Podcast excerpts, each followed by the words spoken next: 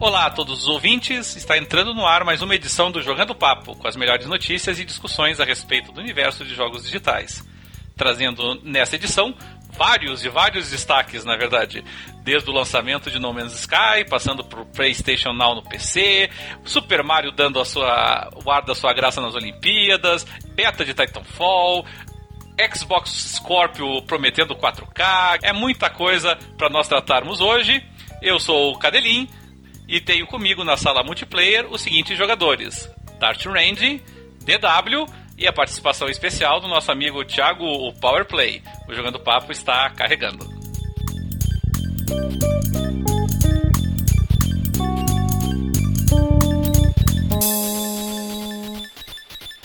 É isso aí, galera. Estamos começando mais uma edição do Jogando Papo, podcast onde não basta jogar, é preciso debater.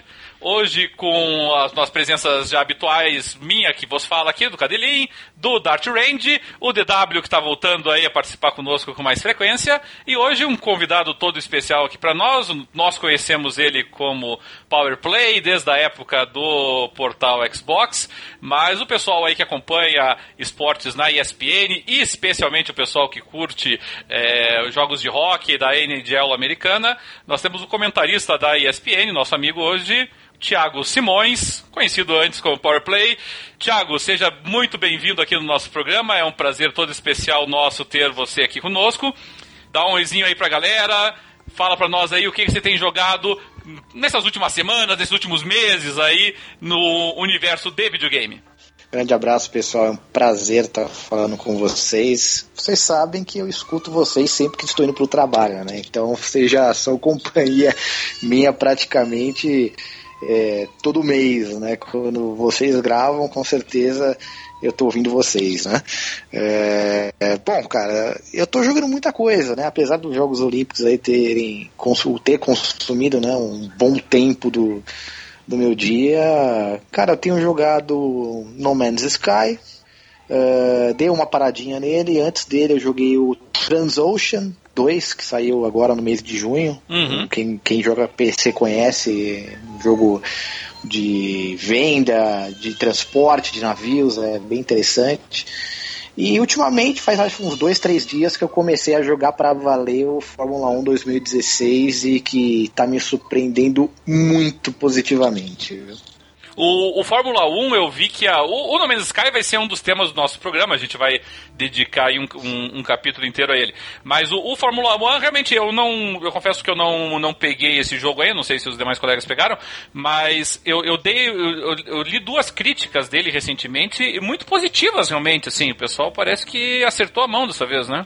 É verdade, inclusive é, o que fez eu decidir a comprar foram dois fatores. Um deles é as análises que eu achei bem positivas. Eu até joguei os últimos dois. A gente tem o DW aí, que é um especialista em jogos aí de corrida, né? Manja pouco de corrida, né? pode falar até melhor do que eu, mas eu sou mais um curioso é, de automobilismo, né?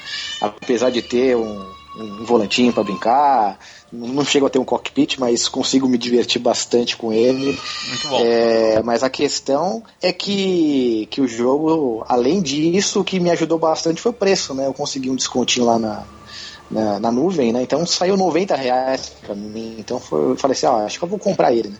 Mas algumas coisas chamaram muita atenção, cara. Primeiro, é, o modo campanha tá muito interessante, cara, muito bem detalhado. Uhum. Uh, a gente sabe que o, a corrida não é o forte, né? O, a jogabilidade ela, ela não, não chega a ser casual, né? Mas ela não chega a ser um jogo de simulação. Mas acho que ela mescla muito bem ali, ela, ela entra num meio, meio termo ali que é interessante. E, e, o fato de estar tá rodando a 60 FPS lisinho, para mim também foi, foi bem legal para brincar com a placa nova.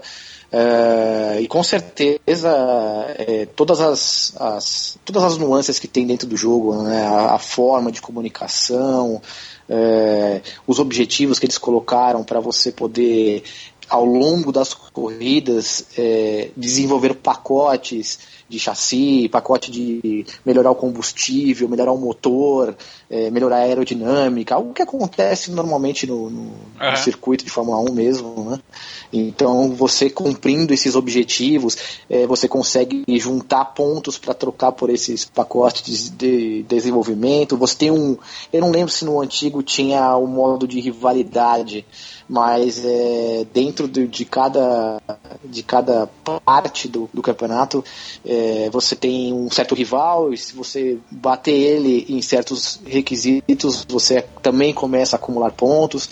Olha, eu tô gostando bastante, estou me divertindo bastante no jogo, já joguei umas 4, 5 corridas e vou te falar, viu? Dá para você começar. Geralmente a gente brinca no, no treino de qualificação e vai pra corrida, né? Uhum. Aqui não, para você se divertir mesmo, você tem que participar do primeiro, do segundo, do terceiro treino livre, aí parte para o treino de qualificação. Dá para jogar aí pelo menos uns 50%, umas 30 voltas, 29 voltas por corrida. Uhum. Eu tô me divertindo bastante com ele, viu? Ah, que bom. Tô me divertindo bastante.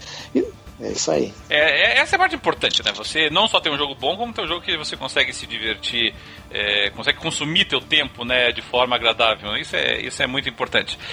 É, nosso amigo DW, que está voltando a nossa participação mais frequente aqui, tem conseguido arranjar um tempinho para jogar algo aí, DW? Nossa, cara, não.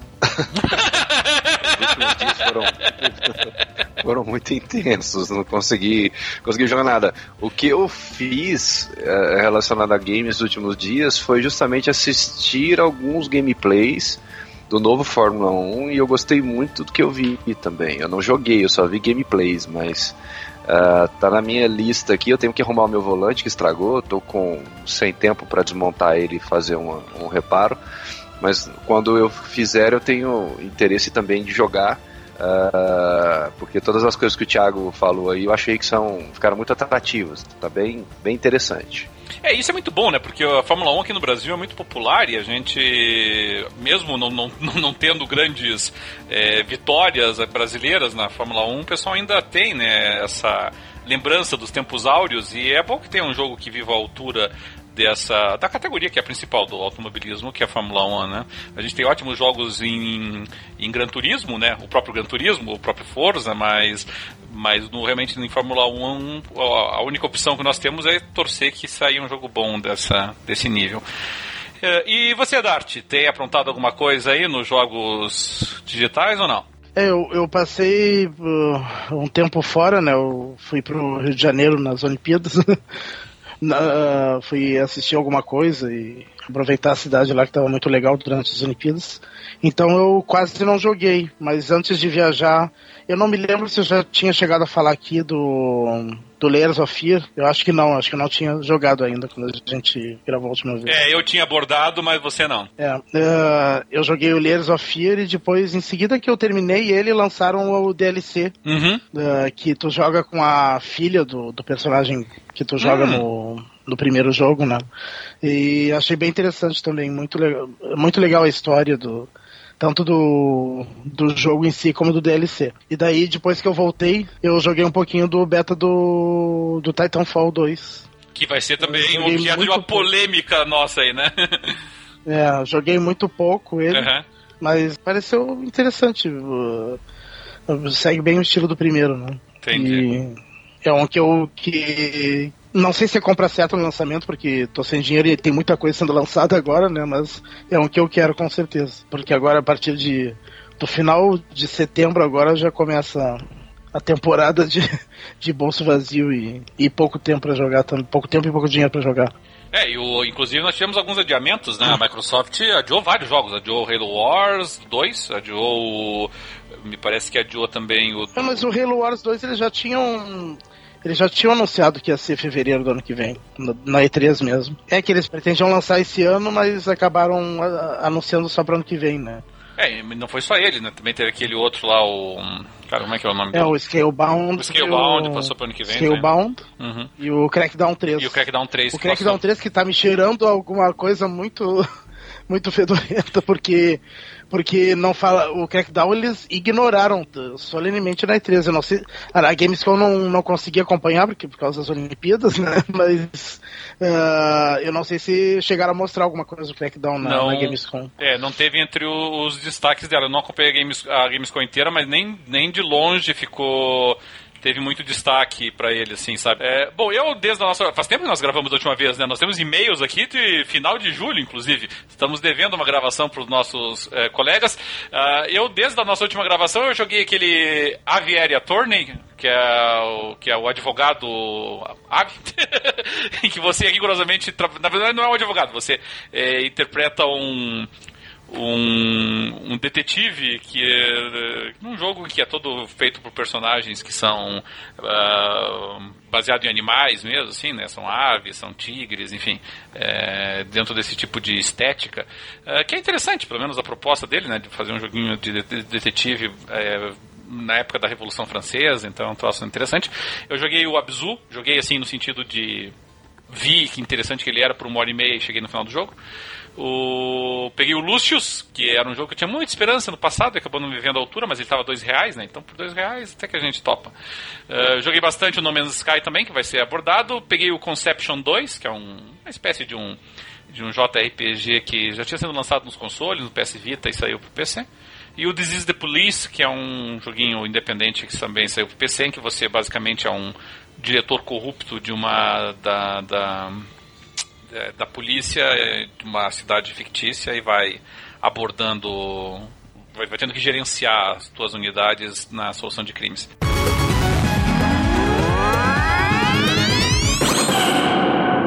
Uh, gente, nós temos uma pauta bastante extensa hoje, então vamos começar. E eu gostaria de começar então com um tema que já foi abordado por dois dos nossos convidados e aproveitar também a presença aqui do, do Tiago para a gente abordar as próprias Olimpíadas. Tá? Não é o, a temática do nosso programa, mas eu gostaria que o, tanto o Tiago quanto o Dart, que tiveram é, acompanhando as Olimpíadas, o evento esportivo mais importante do do mundo. É, comente para nós aí o que, que viram por lá.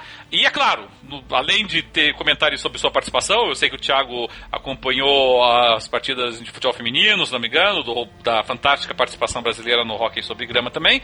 E, mas mais importante do que isso, eu gostaria também do comentário sobre aquilo que daí nos chama a atenção, que é as próximas Olimpíadas no Japão, Super Mario aparecendo, o, o Capitão Tsabusa, que é o nome do. Como é que é? O, do, do do, do jogador de futebol Tsubasa. lá do Tsumasa, é isso, é, que apareceu no, no finalzinho lá. Enfim, Começando aí por quem estava cobrindo, trabalhando nas Olimpíadas, uh, senhor Thiago, nos diga lá, o que, que você fez, quais foram as impressões, o que, que você espera para o futuro? Bom, eu, eu cobri é, alguns jogos de futebol feminino, alguns jogos de futebol masculino, e cobri a nossa excelente seleção de hóquei sobre grama é, brasileira, né? sua primeira participação. Né? Uhum. Olha, é, eu gostei demais do que eu vi nas Olimpíadas. Né? A gente sabe que o povo brasileiro é, ele tem uma forma né, de tratar é, geralmente quem vem de fora, é, principalmente aqueles que têm bom senso, é, eles se surpreendem com o Brasil, né? De uma certa forma, eles acabam tapando todos os problemas que existentes e acabam deixando a pessoa da melhor forma possível. Eu acho que isso, isso não tem preço, né? É, lógico que a gente ficou com medo de atentado, a gente se preparou para isso. É, infelizmente a gente tinha que se preparar para isso, né? Uhum. Principalmente para quem esteve lá pessoalmente, né? Teve que se preparar para isso, mas graças a Deus a gente não teve é, nada de, de, ruim. Acho só a coisa mais grave que teve foi é, aquele acidente, né? Com um técnico alemão acabou falecendo, né? Um acidente de, de carro. É, mas eu acho que de uma forma geral foi bem acima da média. Uh, muitos recordes, a participação brasileira, é, acho que aquilo que eu imaginava, por mais que existisse aquela, aquela meta que a gente sabia que era absurda, mas com certeza eu acho que, que acima de tudo é, mostrou que deu tudo certo. Teve alguns problemas, né? Teve o problema da piscina, alguns problemas no, no, salto com vara, teve teve a, o equipamento automático que não funcionava, teve que ser manual, a gente teve, teve que voltar lá para a década de 1940 para poder fazer o, o, tinha que medir na régua mesmo, né? Mas eu acho que problemas é, todos os locais tiveram, né? Mas é, eu, eu acredito que... que... É, é, que aqui no Brasil a gente fica muito focado nos problemas que podem ter, mas eu acho que todas as Olimpíadas devem ter esse tipo de problema. É, em Pequim a gente teve um é. técnico que, que, sofreu uma facada dentro do, do Parque Olímpico, né? É, ou seja, eu acho que, que o que aconteceu aqui no Brasil acho que foi, foi excelente, né? Mesmo, da mesma forma que aconteceu com, com a Copa do Mundo, né? Não, ah, os problemas te, existem, né? Mas eu acho que a gente não pode supervalorizá-los, né? E tem que, acho que acima de tudo, ver tudo que foi feito é, no evento em si. Uhum. Né? Lógico que tem é, falcatrua, a gente sabe como é que é a política brasileira, mas acho que isso não vem ao caso, né? A gente tem que focar nos atletas que a gente sabe que sofrem demais, né? Não só aqui no Brasil, mas no mundo inteiro. Mas acho que de uma forma geral foi, foi bem agradável o que a gente acompanhou. Pena que a participação brasileira no, no rock sobre grama foi, foi complicada, né? Eu tive que acompanhar todos os jogos, né? Eu acompanhei todos os jogos da seleção isso eu te, te, posso colocar no meu livro depois que eu morrer, que eu vi o primeiro gol brasileiro, né, marcado pelo Stefan Smith, um brasileiro que é, na, é um recifense, né, uhum. com seis meses, ele foi adotado por uma família, um inglês e uma francesa, reside na Inglaterra, onde ele joga hóquei sobre grama, e acabou fazendo o único gol brasileiro. Quem sabe daqui uns 30 anos a gente tem uma seleção brasileira de hóquei sobre grama disputando o título, que nem é, a gente viu em 2013 o handball feminino ganhando o título mundial, a seleção brasileira de handball masculino vencendo pela primeira vez um time europeu nesse, nesses Jogos Olímpicos. Foi bem legal, viu? Eu gostei bastante do que, do que eu vi. Pena que eu não tive tanta cabeça para ver tudo, né? Uhum. É, já com 36 anos nas costas, a gente acaba, quando a gente começa a trabalhar com esportes, a gente muda um pouco né, a, a chavinha, né? É, agora com sendo pai, então tem várias coisas que a gente claro. acaba é, deixando de lado, né? E a gente tem que acabar se desdobrando em outros fatores e outros setores também. Né?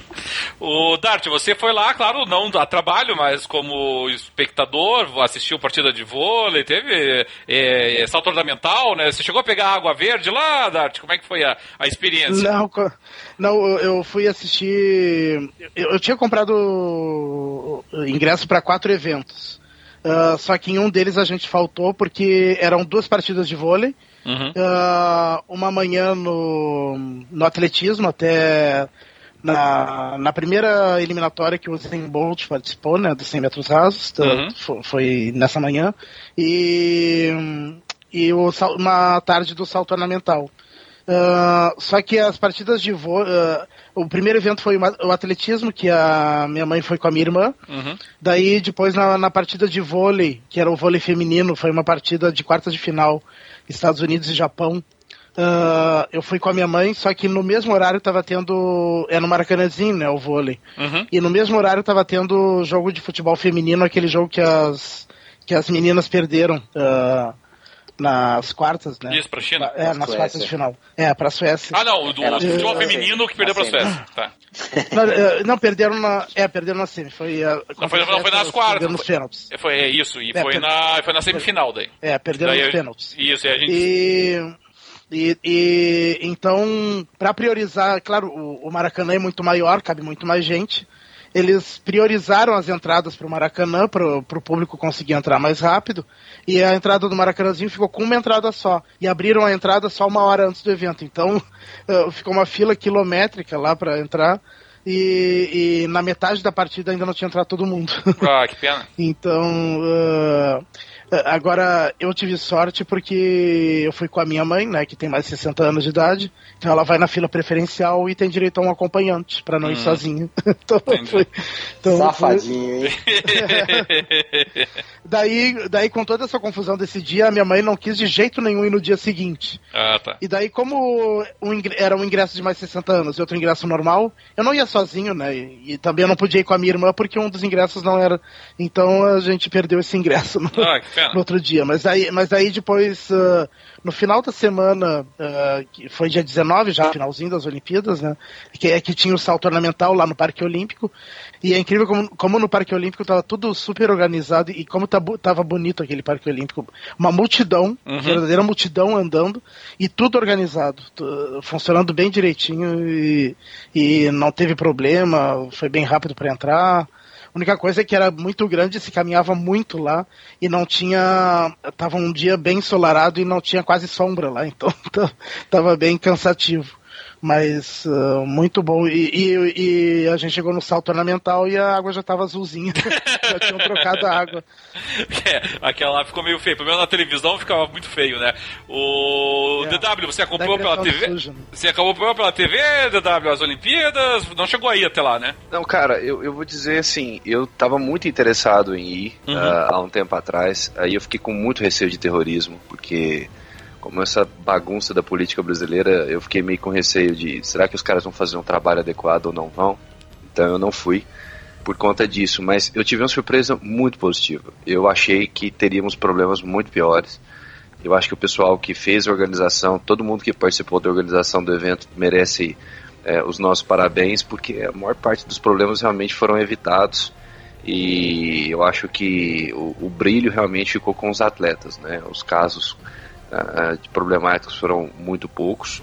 Mas essa foi a Olimpíada que eu mais que eu menos acompanhei por conta dos, da, do, do, meu ritmo de trabalho atual. Uhum. Eu sempre gostei muito de acompanhar Olimpíadas, mas aí eu não consegui. Eu, eu assisti coisas que icônicas, né, como a final do, do futebol, uhum. o 100 é, sendo de longe o, o melhor de todos os tempos nas provas uh, rápidas uhum. e outras coisas mais. Mas muita prova que eu adoro eu não consegui acompanhar, como ciclismo. Uh, eu vi muita pouca coisa de ciclismo em velódromo, não vi as provas de estrada e outras coisas mais. Mas eu acho que o saldo foi extremamente positivo pelo momento que o Brasil atravessa. Né? Eu tenho certeza que estivéssemos nós vivendo um momento melhor, é, é, o Brasil daria um show uh, ah, para o mundo todo. Mas é, entre é, perdas e danos, é, eu acho que fomos bem sucedidos. Aí, parabéns para todo mundo que, que organizou o evento. É, quando. quando... Não, eu, eu, achei muito legal lá que. Uh, não só o, o, evento em si estava funcionando bem, como a infraestrutura do, da cidade do Rio de Janeiro, que a gente sabe que não é das melhores, uh, uh, eles conseguiram fazer funcionar super direitinho o transporte, pro, a logística para chegar no. Que era uma. Principalmente pro Parque Olímpico da Barra, que o. Não chega nem metrô nem trem até lá, né? Então tinha que pegar o metrô até Ipanema, daí Ipanema descia do, do, trem, pegava outro trem até a Barra, até o comecinho da Barra, que é o Jardim Oceânico ali. É, não entra muito na barra o, me, o metrô, a linha uhum. nova, né? Daí ali tinha que sair do metrô e pegar um BRT, que na verdade é um ônibus maior, é um ônibus que tem é aqueles articulados que tem dois ou três, uh, duas ou três partes, né? E eu achei que ia ser uma confusão para sair do metrô e entrar no, no ônibus, que, ia, que a gente ia ficar esperando meia hora para conseguir entrar num ônibus mas não era super rápido. Uh, saía um ônibus atrás do outro, assim, tu não ficava esperando muito tempo. E na volta também foi bem tranquilo. Uh, uh, a gente até chegou na boca de entrar no, no ônibus e, e, resolvemos esperar vir o próximo para conseguir sentado, né? e, foi, daí, enquanto isso, pessoas que, que não se importavam de ir de pé iam entrando, né? Até lotada e saía entra, e imediatamente chegava outro. Não, uh, tinha fila, mas assim, a gente em 3, 4 minutos entrou no ônibus, depois entrou na fila, então é, estava funcionando muito bem essa parte. E, e, e a segurança da, da, cidade, então, a sensação de segurança, porque tinha muito Uh, muita gente andando na rua, tava super policiado, tinha até exército na, na rua, né? Então tava, tava muito legal. Pena que não faz esse esquema de segurança pro Rio de Janeiro o, o tempo todo. De forma né? permanente, né? É. O... eu confesso, assim, que quando a gente sediou a Copa do Mundo, eu não tinha muita preocupação com relação à Copa do Mundo, porque a Copa do Mundo é mais difusa, são várias sedes, é, são poucos jogos em cada localidade, então a, a gente consegue absorver, cada cidade consegue absorver relativamente bem o influxo de, de turistas, turistas até internos, na maior parte das vezes, né? não é nem pessoal do estrangeiro, é pessoal que vinha do interior do, por exemplo, do interior do Paraná, do interior do Rio Grande do Sul, para assistir os jogos em Porto Alegre, em Curitiba, no Recife, enfim, é, em todas as, as localidades.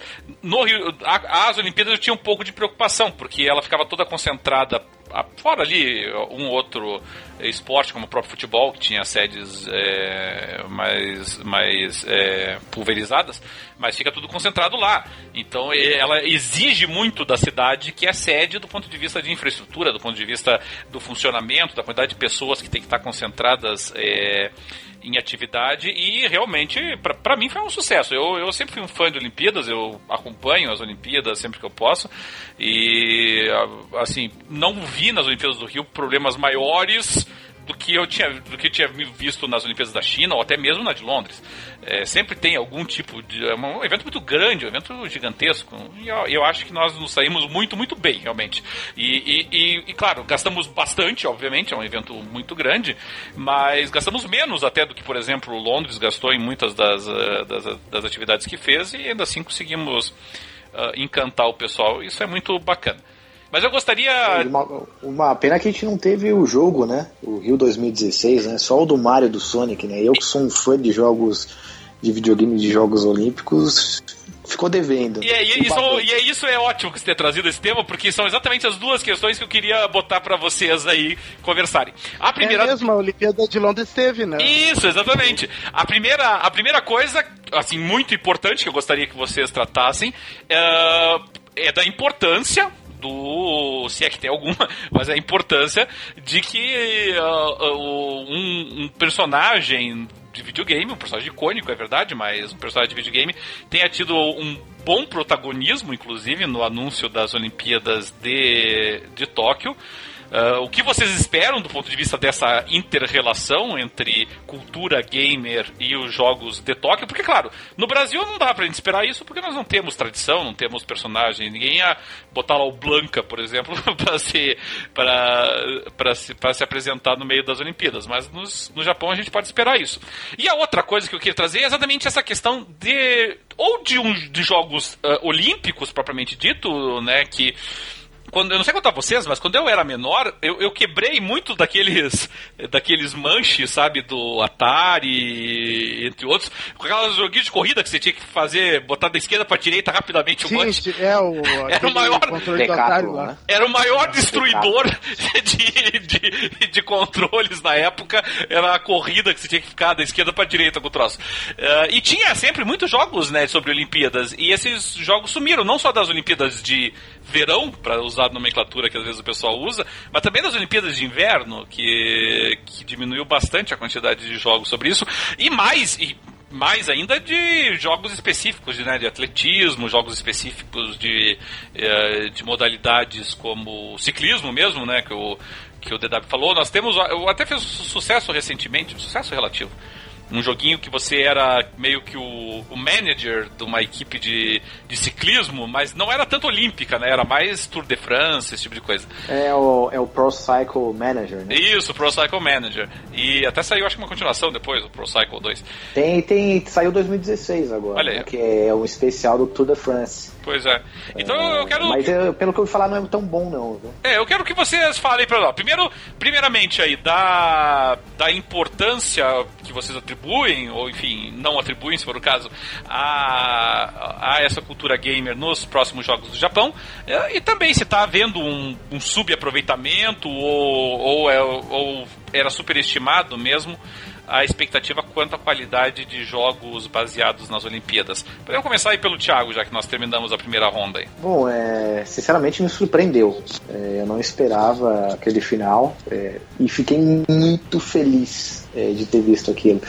É, o que mais chama atenção, eu até estava dando uma pesquisada aqui, que a, a, a, Nintendo, né, ou empresas de games, não, não tem nenhuma ligação com patrocínio é, nos Jogos Olímpicos de Tóquio. Né?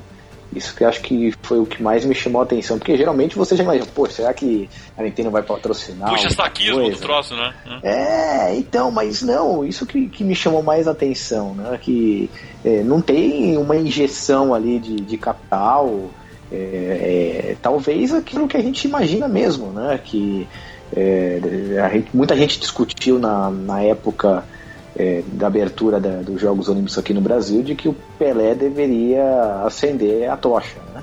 É, acender a pira olímpica. Né? É, acabou não acontecendo, né? Foi o Vanderlei Cordeiro de Lima, mais merecido impossível. Uhum. Mas é, chamou muita atenção de. É, mas de não foi o Pelé né? por, mas não foi o Pelé pro problema de saúde dele, né? É, então. Não teria é, sido. É, tem muita coisa aí por trás, viu? tem muita coisa de patrocínio. É, eu também acho que, que não sim, sabe, não, né? sabe? É, eu também acho que tem outras coisas. É coisa que a gente. São teorias que a gente, infelizmente, a gente nunca vai. vai só ele mesmo sabe. Mas eu acho que eu fiquei muito feliz. E, mas é, e é lógico que faz com que a gente imagine diversas coisas que possam acontecer. Né? É, eu já pensei aqui, até porque não a gente pensar daqui, daqui, sei lá, daqui 20 anos ter esportes participando dos Jogos Olímpicos, né? Por que não? Já uma já um dedinho ali colocando o videogame também tudo nessa história. Uhum. Me surpreendeu, né? Mas eu ainda não tenho uma noção exata do da onde isso vai chegar, entendeu? o que, que vai é, o porquê disso. Talvez é, uma falta de identidade japonesa, talvez uma, uma, uma identidade, uma, uma personalidade que, que faz com que a gente imagine diretamente o Japão, né, o Mario. É, eu não sei, eu acho que pode ter sido somente isso, entendeu? Eu acho que só em 2020 a gente vai ter uma noção exata do que, que o que significou tudo isso. É, porque o, Japão, uh, obviamente, ele é uma das culturas mais antigas, mais ricas de todo o planeta.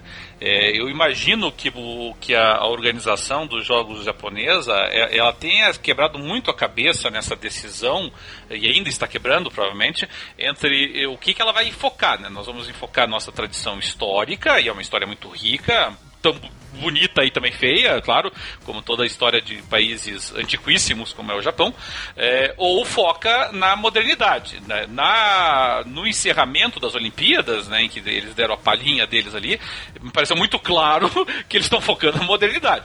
Eles uh, fizeram, botaram ali algumas vestimentas tradicionais, alguma coisinha ali, mas o, o foco foi todo música eletrônica, foi todo cheio de neons e cheio de formas abstratas e, também o videogame.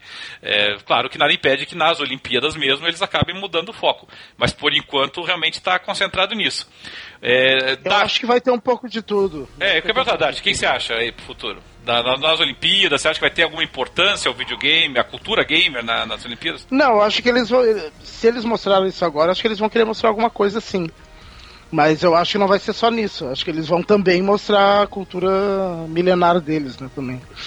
E, e quanto a. Será que vai ter Naruto a... também? é. E quanto à falta de jogo das Olimpíadas, eu acho que não fizeram porque os últimos acho que não foram muito bem de vendas, né? E nem de crítica, né? Eram, eram bem ruinzinhos. É, o da, de Londres eu, eu até eu namorei muito tempo comprar, e mas realmente as críticas me desestimularam. É, e, eu não sei se vocês chegaram a jogar o Barcelona 92. Sim, sim. É, do Master System, sim. eu acho. Não me lembro, hoje, eu acho que não. não. Depois dá uma pesquisada. Para mim é, é, o melhor jogo que existe de Jogos Olímpicos. É, eu acho que a jogabilidade, né, eles até tentaram transformar, né? É, da década de 1990 para hoje, algo que não fosse aquele batistaca nos botões, né? Uhum. É, mas eu acho que é, é, uma jogabilidade que, que ela não evoluiu, né? Eles não conseguiram evoluir essa, essa jogabilidade de uma forma que trouxesse as pessoas, atraíssem as pessoas, né? Por mais que o multiplayer fosse uma atração, uhum. eu não sei, é, talvez por é, estar ligado é, a ser um jogo oficial, e a gente sabe né, que o editorial pesa muito nesse sentido, né? É, não sei até que ponto eles teriam uma liberdade para trabalhar dentro do jogo, eu acho que também isso ajudou também a, a dar uma afastada, né? É, e o fato e... de ter que ter várias modalidades também, né? Não dá pra, pra fazer bem nenhuma, né? Com certeza, né? Isso eu vou aproveitar aqui o DW, DW duas coisas. Primeiro, se te surpreendeu é, o destaque dado aí ao, ao nosso querido Mário na, na, no encerramento das Olimpíadas. É, e a segunda, como desenvolvedor de aplicativos, desenvolvedor de softwares, é, ainda que não propriamente de jogos, é, você acha que tem esse desafio técnico, uma, um jogo de Olimpíadas, realmente? Então, eu acho que foi uma surpresa para todo mundo, né? É, o primeiro-ministro do Japão está vestido, caracterizado como Mario. Acho que é, é quem, quem imaginaria algo uh, dessa, dessa maneira, né? Mostra que, o quanto esse personagem incrível é carismático. E eu não vi nenhuma manchete negativa falando sobre isso, né? Todas as manchetes que eu vi, todos os textos que eu vi foram muito, muito positivos. Uh, eu também não sei o que vai acontecer na sequência, o quanto isso uh, vai ser explorado uh, efetivamente para os jogos, mas como uma, uma forma de atrair os holofotes, eu acho que foi genial, a ideia é genial. E nada melhor do que entrar no cano da população de um lado e sair do outro, né, cara? Foi Perfurar demais. o planeta. achei, é, achei fantástico. Aliás, né, é, uma salva de palmas. É, pro pessoal que fez aí a abertura e encerramento é, dessa Olimpíada, né? Maravilhoso. Que coisa legal, cara. Coisa. Maravilhoso. É, melhor do Brasil, eu, eu acho que é o brasileiro, né? Mas a nossa capacidade de cultural, né? fazer, né? cultural, cara, que coisa, que coisa linda, né? Nós somos um país jovem, não somos um país milenar igual o Japão, mas a nossa diversidade cultural ficou muito bem demonstrada ali para o mundo todo. É, antes de falar do desafio técnico, eu, eu vou falar um pouquinho sobre o, o Decathlon, que o, o PP falou aí muito bem. Existia uma versão do Decathlon para arcade que para mim é inesquecível. Né? É, porque tinha um macete que a gente utilizava, você tinha dois botões que você tinha que apertar para correr. e você tinha que fazer isso de forma sincronizada. Então o que, que a gente fazia? Você pegava a mão, é, entre dois dedos você colocava um palito de picolé, né? Ou de sorvete, depende do lugar que você é do Brasil. Eu, eu então usava colher. Apertava, é, você usava colher. Não, quando tem apertava... palito é picolé. Se é de colher é sorvete. Não, é que tem, é que tem palito, ok? É. é ok. É, falou o cara que no estado dele é cacetinho. eles, têm, eles têm várias, várias nomenclaturas para coisas fálicas, assim. É. E vasilhame aqui é casco também. Meu Deus do céu. Que, que é casco? é casco. casco. Ah, ok, ok, ok. Beleza. tipo casco de coca. É. Isso, casco de coca. Quando cai no chão a garrafa. Mas vamos lá é, quando a gente colocava esse palito uh, entre, entre os dedos, você apertava um lado e automaticamente você não errava o outro, né? Então a gente fazia uma espécie de cheat mecânico para conseguir ser bem, bem sucedido no jogo. E era um jogo que eu comi muita ficha naquela, naquele troço, viu? Era bem, era bem divertido mesmo, muito legal. Sobre o desafio técnico, não, eu não vejo desafio técnico, eu vi de desafio de jogabilidade. O, o PP falou muito bem esse negócio cara. É, jogabilidade eu acho que é o grande X da questão, né? Como você faz uma coisa que não é, é esmagar botão e que te prenda e que tenha um nível de desafio interessante, isso aqui eu acho que é o, o mais complicado, porque tecnicamente não. Agora, de orçamento, isso eu acho que sim, porque no passado é, as pessoas compravam muitos jogos, daquele negócio de jogo de navinha, jogo de moto, jogo de carro, Sim. É, jogo de Olimpíada, entendeu? E hoje não é muito mais assim, né? Então, o risco que a produtora corre de, de investir um capital para fazer um jogo polido e talvez não ter o seu retorno, eu acho que é o que afasta mais assim as, as produções mais lapidadas é, desse filão. O, o, o, problema, claro, o problema de, de gastos com os jogos tem, tem, se tornado. vinha se tornando crônico. É, os jogos chegaram um momento assim que realmente a quantidade de gasto que estava tendo nesses jogos é, era muito grande. E aí você pega um, um, jogo que obviamente é de nicho, como jogos de esporte de forma geral, ou você tem um nicho muito poderoso, como por exemplo nichos de futebol americano, de jogos de corrida, de, de futebol mesmo, né, com, com a, o FIFA e o Pro Evolution, ou, ou, ou, você não consegue investir tanto dinheiro, né? Você não vai fazer um jogo de lacrosse gastando o que você gastaria para fazer um, o NBA 2K alguma coisa. Não tem condições. Sim. Apesar que tem na Steam, né? Lacrosse tem na Steam. Não, né? tem, tem. Eu até dei esse exemplo porque me veio na cabeça, mas obviamente é uma produção é. pequena, não é um, não é um jogo espetacular. Dá pra, dá pra gente tomar como um referencial, né? Grandes jogos é, de esportes que acabam não saindo para para computador por causa da falta de demanda, né? Você é. pega o Madden, né? O NFL, Verdade. que é uma febre no mundo, só tem console e eles não fazem uma versão de PC porque porque sabem que a pirataria vai comer solta. Então, se um jogo é, que tem um apelo é, esportivo tão grande como o NFL, que é um dos esportes mais vistos no mundo, e imagine um, um jogo baseado nos Jogos Olímpicos, né? então a, a demanda vai ser muito menor, né? Aí entra a questão do orçamento, né?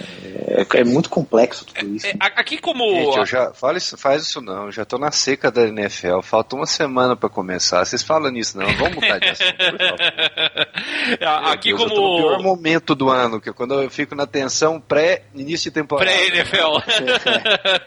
o, eu, eu, eu, gostaria até. Bom, o, o, o Thiago vai, vai entrar também na, na tensão pré-NHL, né? Porque a. A National Hockey League também começa agora. Em setembro, se não me engano, né, Thiago? É, setembro tem o Mundial, né? Pois é. A o... antiga Canada Cup. Canada Cup. O, o, que, o que eu me, me chama, só como pesista residente aqui do nosso programa, é, a única defesa que eu vou fazer com relação a essa questão aí do Madden sair ou não, eu não acho, sabe, Thiago, talvez vários, muitos anos atrás, aí, muitos anos que eu digo do ponto de vista de jogos, né, 5, 6, 7 anos, é, talvez realmente isso fosse um problema. É, a, a pirataria no PC, felizmente, hoje em dia, ela deixou de ela ah, deixou de ter, diminuiu bastante. Diminuiu bastante. Ela deixou de ter relevância do passado, até porque os jogos de PC estão muito acessíveis, estão muito baratos, assim. Então, é, às vezes, dependendo do esforço que você faz para baixar um, um, torrent ou coisa parecida, é, simplesmente vale mais a pena maior, né? você botar lá 20 pila e, e ter o, o oficial, tudo mais. É, isso vale para nós, vale para o exterior. O problema, é, para mim, é que realmente o, o, os jogos para PC de esportes nunca tiveram a qualidade dos jogos para consoles, assim, sabe? É, se tem um gênero que o PC vai muito mal das pernas, é simulação esportiva. É, tem, acho que tem uma exceção só, que é o NBA da 2K. Uh, esse, eu, esse eu jogo bastante no PC. Viu? Ah, mas, uh, mas é, não, é... concordo. Embora eu jogue no, nos, nos consoles, o, o NBA, mas eu, eu, até concordaria com esse daí, sabe? Mas os de futebol são muito fracos. Uh, NHL nem sequer é um saia. Né? O... É, o Pro Evolution é um absurdo. Né? E o, o que, sabe o que, o, que é, o que é complicado? Eu não sei se existe isso também. Uh, é muito mais eu, a tendência das pessoas que gostam de jogos de videogame de esportes terem consoles do que PC. Sim, sim, mas é, é ali a casa, né? O, o, pra, é, PC, pra PC, o que, que você vai ter? E aí você tem ótimas opções, você tem excelentes simuladores, é, não, não simuladores do, do, da ação, simuladores de gerenciamento.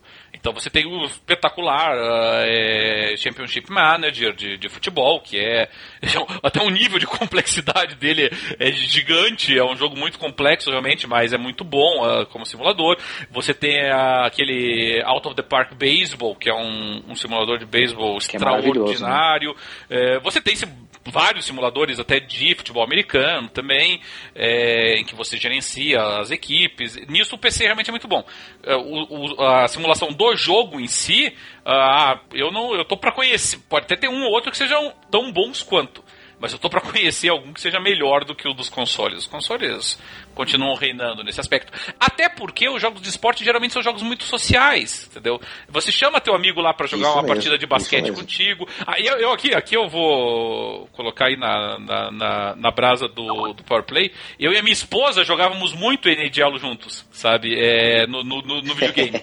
Então a, a minha esposa, ela gostava muito de jogar. é, e a gente, o, o, o NHL, ela aprendia, aprendeu a jogar hockey muito rápido, né? Ele jogava muito. Só pra você ter uma ideia, a gente acabou parando de jogar porque ela não se adaptou e também daí não quis se adaptar à nova jogabilidade que passou o controle pro O analógico, né? pro analógico direito, entendeu? Ela estava acostumada com assim, aperta o botão, bate, entendeu? Aí agora você tinha que fazer a alavanca com o, com o troço, ela se atrapalhou, se atrapalhou um pouquinho, mais realista, mas mais complexo.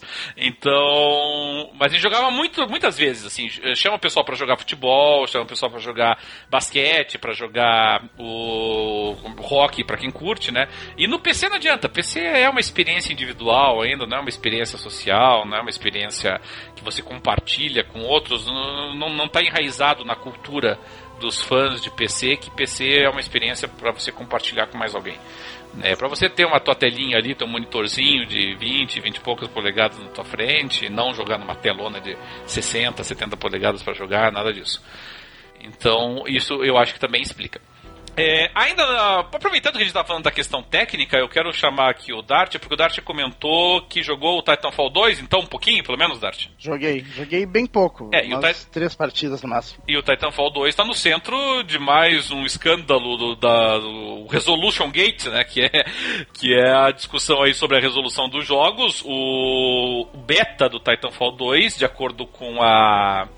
é, de acordo com vários sites, inclusive sites muito famosos, famosos, né, como a Foundry, como outros aí que, que verificam é, as especificações técnicas, dizendo que no PS4 o Titanfall estava rodando a 900p, quer dizer, abaixo, portanto, do 1080, e no Xbox One, ainda mais escandalosamente, 720. Quer dizer, a, a mesma. a- a- não, não chega nem a ser HD, né? Aquele falso HD, que a gente, não é nem o Full HD que a gente chama. A É o set- upscaling, né? é, o, é o É o 720p. upscaling da net, né? Dart, primeiramente, você que jogou, é, percebeu isso? Na verdade não, porque o primeiro Titanfall ele já ele já era ele não era 720p, ele era era, era uma resolução bem esdrúxula, tipo Aham. 794, uma coisa assim. Aham. E então já era bem próximo do 720p. E e também não eh, ele ele parece bonito assim, mas eh, bem parecido com o primeiro, na verdade, em termos de gráfico. E mas esse negócio da resolução, eh, apesar da gente estar chamando de beta, na verdade ele não, não era nenhum beta, ele era era teste técnico que eles chamavam. Era um, e ali no quando tá carregando o jogo avisa que é uma versão pré-alfa. Então, Pré-alfa. isso aí, é, isso daí ainda pode mudar muito. Então, mas eu acredito que realmente no é bem provável que no que na versão final o PlayStation seja 900p ou 1080p e o Xbox fique abaixo, porque realmente o PlayStation 4 consegue um pouco mais de resolução Pois é, geralmente, né? mas em nenhum- vários jogos. Mas nenhum dos dois conseguindo 1080. DW. Eu acho que Titanfall. pode ser, acho que pode ser que o, que o PS4 consiga 1080p na versão final, porque como é uma versão que eles chamam de pré-alpha ainda, então pode ser que ainda mude, né? Não sei. Ah, eu não sei. É, DW, Titanfall 2 no beta, ou pelo menos pré-alpha, de acordo aí com o que eles anunciaram, é, rodando. eu vi uma análise, eh, só completando, eu vi uma análise do Digital Foundry, da- da- do beta no, no Xbox One, e, e- e eles comentam que apesar da resolução ser menor, ele está mais estável nos 60 frames o, a versão de Xbox One do que o PS4. Isso, isso é verdade também. É é a mesma análise, inclusive, que eles colocaram a questão do 720, eles destacaram isso. É, DW, é, em plena geração atual, o pré-alpha do Battlefield 2 não consegue 1080 em nenhum dos dois consoles. Não consegue uma taxa estável de frame rate no PS4 a 900p e fica em 720 no Xbox One. O que, que você acha disso, meu querido? Então, a primeira coisa, tá faltando polimento. Alguém vai ter que trabalhar pra caramba pra tentar fazer a coisa ficar um pouco mais performática, né? Nas plataformas. Mas é, é, aí você começa a entender por que da chegada do Scorpio e por que da chegada do novo é, PS, seja lá o nome que for dado agora, né? A gente não sabe ainda qual vai ser. É, porque realmente para que você tenha uh, explore o máximo da, da evolução possível né, de, de um determinado jogo, é, faz meio que sentido parar de pensar em plataformas e pensar em experiências um pouco diferentes, com mais ou menos poder de processamento de acordo com o gosto do freguês. Né? Sabe o que mais me chamou a atenção? É, em certos casos, e eu vejo isso muito é, em benchmarks de PC também, uhum. você tem um benchmark que fala que o jogo está rodando numa média lá de 60 frames, por certo. exemplo, certo? Uhum. Só que tá dando muito stuttering. Tá. Uh, tá muito, muita travadinha, soquinho, aquela. Isso, isso mata a jogabilidade. É um inferno, né? Então, só o número bruto, ele, ele não traduz a experiência fluida de jogo. Então tem casos que, por incrível que pareça, 720p te dá uma experiência fluida e, e 900p não dá, 1080p não dá. E aí você, para ter uma experiência boa, você teria que realmente estar tá jogando ali em 720 mesmo. É o que, para aquela experiência visual que foi imaginada, a resolução que consegue entregar aquela experiência visual é uma, é uma resolução menor dentro do, da disponibilidade do hardware. Eu acredito que eles vão polir isso, com certeza, né?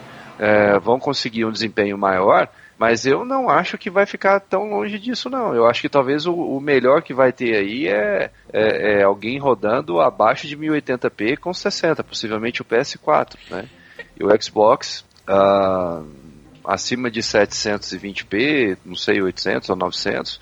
Mas, e olha lá, não acredito 1080p na versão final rodando a 60 frames no, no, hardware atual, porque a experiência visual que foi imaginada, ela, ela já está além do que as máquinas conseguem entregar. É não, dentro da, da geração atual. Eu, eu, não me entra na cabeça, sabe? Porque assim, veja, eu, eu, eu digo isso com tranquilidade porque eu, eu tenho a plena convicção e consciência de que eu não sou graphic horror, tá?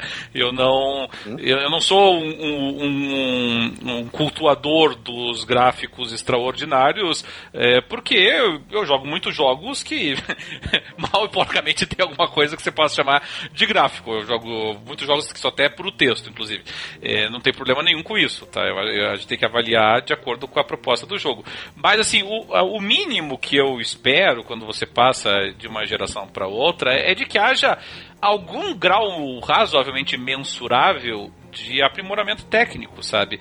E mesmo que restrito a determinados jogos, e, e, obviamente os jogos de tiro em primeira ou terceira pessoa sempre são a vanguarda nesse tipo de coisa, é, e eu vou dizer para vocês, é, é, eu não consigo descrever a frustração que eu tenho de nós estarmos em 2016, quer dizer, com a geração atual chegando perto aí da, da, do seu auge na prática, na metade da sua, do, do, tempo de vida normal, talvez até abreviado em virtude aí do, do anúncio do Scorpio e da iminência também de um novo uh, PlayStation, é, e, nós, e, nós, não conseguimos ainda fazer jogos a 1080. É, o Xbox One se batendo com isso desde que se conhece por gente, mas mesmo o PS4, que prometia ser a porta de entrada para esse tipo também. de coisa, não consegue. E quando consegue, sofre no, nos frames, entendeu? E, e isso me, me deixa assim num nível de frustração que eu não consigo nem sequer expor, até porque do ponto de vista uh, bruto, do ponto de vista assim da análise técnica e da, da, capacidade técnica dos dois consoles, mesmo do Xbox One, eles deveriam ser capazes, entendeu? Eu, eu rodava jogos a 1080 uh, eh, a 60 frames no meu PC, mesmo com placas mais antigas, uh, com especificações técnicas que em tese não seriam tão potentes quanto do Xbox One e do PlayStation 4, e eles não conseguem, é uma coisa inacreditável isso. É, é, Powerplay, você está participando conosco hoje, a gente já teve, mas nos acompanha, a gente já teve várias e várias e várias discussões sobre essas insuficiências técnicas da atual geração. É, como é que você enxerga isso? É, é importante para ti? Te frustra, não te frustra? Como é que você vê isso? É, eu, eu penso muito parecido com você. Eu acho que é inaceitável é, se tratando de um jogo que é, a gente pode considerar AAA, né? Claro, Você falou, né? claro. Às vezes eu jogo um, um, um game que é só texto, mas se um, um título se propõe a ser um AAA, é, o mínimo que se espera dele é que ele rode a 1080 a 60 frames. Né? Acho que é o mínimo que se espera é, de um jogo em consoles. Uh, bom, eu já tive o Xbox One. Eu vendi quatro meses depois de que ele foi lançado. Foi Esse assim. é, é o nível de amor que você teve pela geração. É, esse foi o nível de amor que eu tive e o que me manteve é, com o console foi o, a chegada do, E- do NHL 2010 2015 ou 2016, eu nem lembro mais. É, quando eu vi que o jogo não era nada mais, nada menos, eu parti pro PC. Não é à toa que agora eu só jogo no PC e não me arrependo nem um pouco. Mas é, eu acho que é inaceitável. Mas é, eu não tenho é, uma- um conhecimento técnico como vocês com relação a esse assunto. É, mas eu fico me perguntando né, se é um problema é, de, de optimização do jogo, é, se é a dificuldade que se tem de fazer isso para esses consoles, ou se é a capacidade técnica mesmo do console. Né?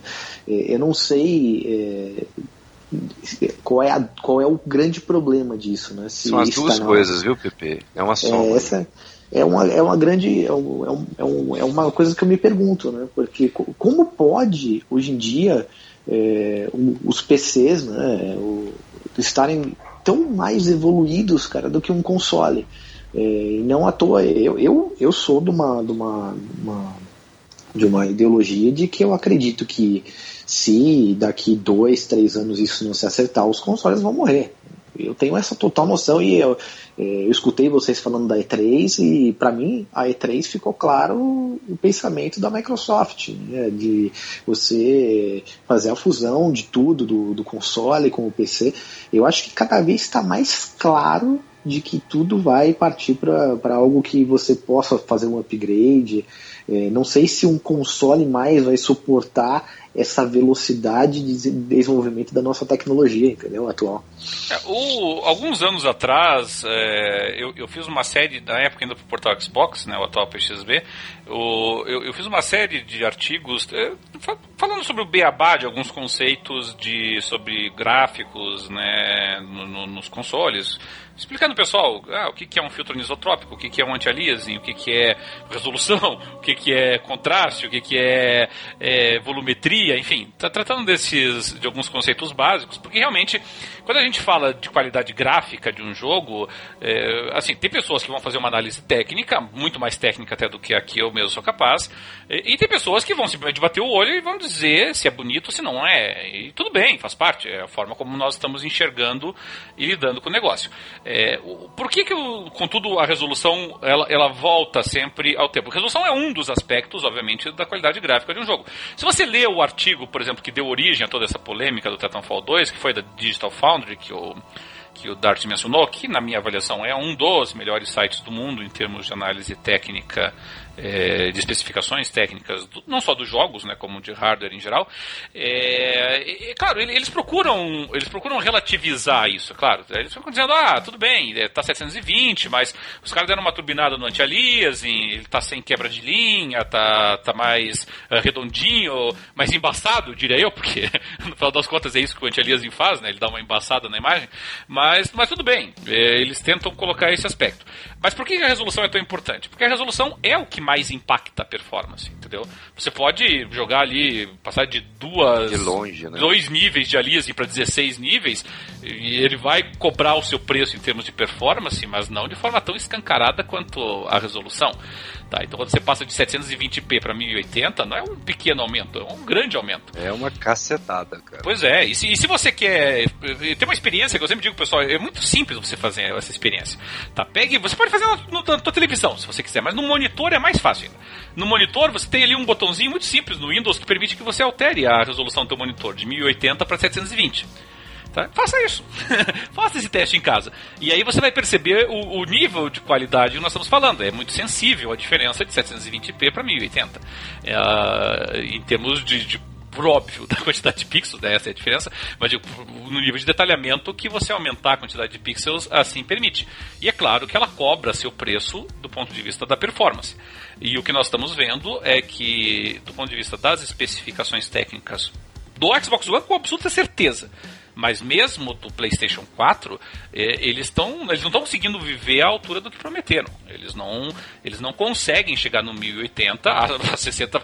Chegar a 1080 já é um milagre. A 60 frames, então, você tem que parabenizar o cara que conseguiu essa façanha, porque dá para contar nos dedos os jogos AAA em ambos os consoles que conseguiram 1080 cravando é, 60 frames fixos, por exemplo quase um. É, se, você, se você pegar o, o Doom para PC, é, ele chega a rodar na, na, na, GTX 1080, ele chega a rodar 100, 140 frames. A 1080. É uma coisa absurda. É a 1080. 1080. É uma coisa absurda, cara. É, a, a, o nível que a gente tá no, no, no PC comparado com os consoles. Né?